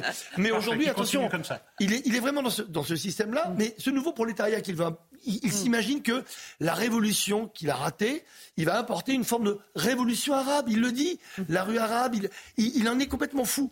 Et je pense que d'abord, c'est une insulte faite à nos euh, euh, concitoyens de religion, de religion musulmane, qu'il met dans ce paquet-là en pensant que ils vont, de façon consubstantielle, se sentir appartenir à ce nouveau prolétariat que lui veut réveiller, non pas pour construire quoi que ce soit, mais pour détruire. Alors, moi, je voudrais c'est des professionnels de la destruction. Alors, Rapidement. euh, on sait tous que Jean-Luc Mélenchon et la NUPES sont les spécialistes de l'assignation identitaire à communauté religieuse. On sait tous qu'ils font une OPA euh, sur la banlieue, mais en pariant non pas sur la banlieue qu'ils essentialisent, parce qu'ils les appellent les Maghrébins, ils les appellent les Arabes, ils les appellent les Noirs, ils n'ont rien de républicain, ils ne comprennent pas qu'on est d'abord français, de confession de quelque chose ou d'une certaine ethnie. Peu importe, mais on est toujours, on est d'abord français. Mais ça, le pari de la violence euh, de la NUPES, elle se fait uniquement sur une infime partie des personnes qui habitent en banlieue. Moi, je peux vous dire que j'ai énormément de messages de personnes d'origine maghrébine qui ne voteront jamais la NUPES parce qu'ils se sentent insultés. Ils se sentent insultés de cette espèce d'indigénat de la pensée assignatrice qui ne vous réduit que par euh, votre ethnie ou l'appartenance à votre sûr. religion. Mais là où je me, là où je sais pertinemment qu'il se trompe sur ce pari, Monsieur Mélenchon, c'est que son logiciel ne rentrera jamais dans le normatif des banlieues. Pourquoi? Son logiciel écologiste ne rentre pas parce que la plupart des personnes qui habitent en banlieue, en tout cas ceux sur lesquels il parie, ils ont tous deux ou trois voitures. Donc la taxe carbone, a priori, ils s'en fichent complètement. Non mais c'est la réalité. Non, c'est vrai, c'est vrai. Oh, C'est juste. Ensuite, euh, le pari sur euh, le progressisme transgenriste, etc. L'extrême droite islamique très conservatrice n'y adhérera jamais. Et ensuite, la lutte contre le capitalisme prédateur dont se prévaut euh, la NUPES, eux font tout précisément pour ça- arborer les signes du capitalisme prédateur avec leur Rolex, leur euh, GoFast dans les banlieues et leurs vêtements qu'ils achètent avenue Montaigne. Donc le logiciel de Jean-Luc Mélenchon, il est tronqué, il est erroné. Il ne lui reste que celui des punchlines de surmusulmans qui sont dans la surenchère Allez. de la musulmanité dans leur quartier et il espère agréger quelques voix. Alors il se dit que peut-être en pariant sur la violence et en comment dire en, en- en distillant un discours incendiaire comme lors des émeutes, il arrivera à agréger cet électorat. Mais moi je peux vous Alors. assurer que dans les banlieues, bon nombre, bon nombre exècrent la Nupes. Très belle, très analyse de Sabrina Medjeber. On va saluer les auditeurs d'Europe 1 qui ont rendez-vous dans un instant avec Hélène Zélani pour l'information. Et nous, on va tout de suite regarder à nouveau l'émotion de la maman de la jeune Mia, cette franco-israélienne de 21 ans qui vient d'être libérée. Regardez la façon dont sa maman a réagi quand au téléphone, elle a appris la bonne nouvelle.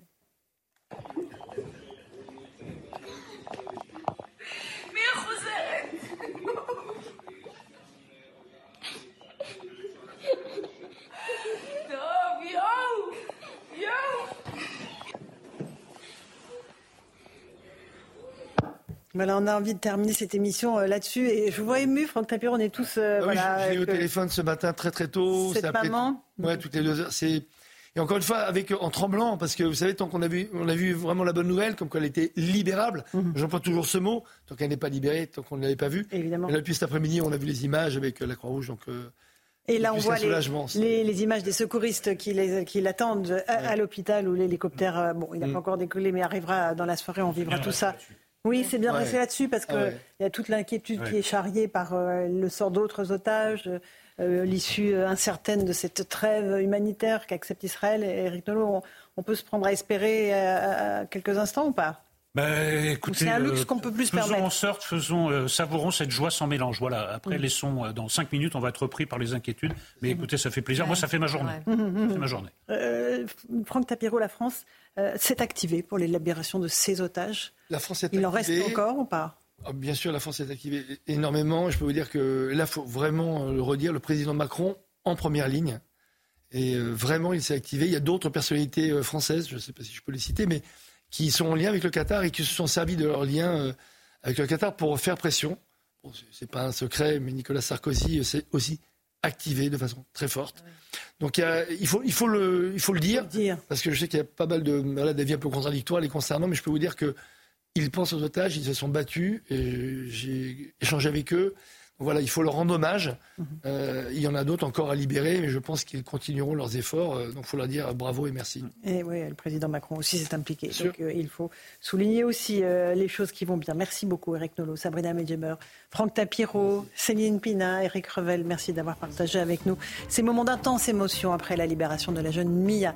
Je vous laisse entre bonnes mains avec Christine Kelly et ses invités pour Face à l'info. Bonne soirée à vous sur CNews.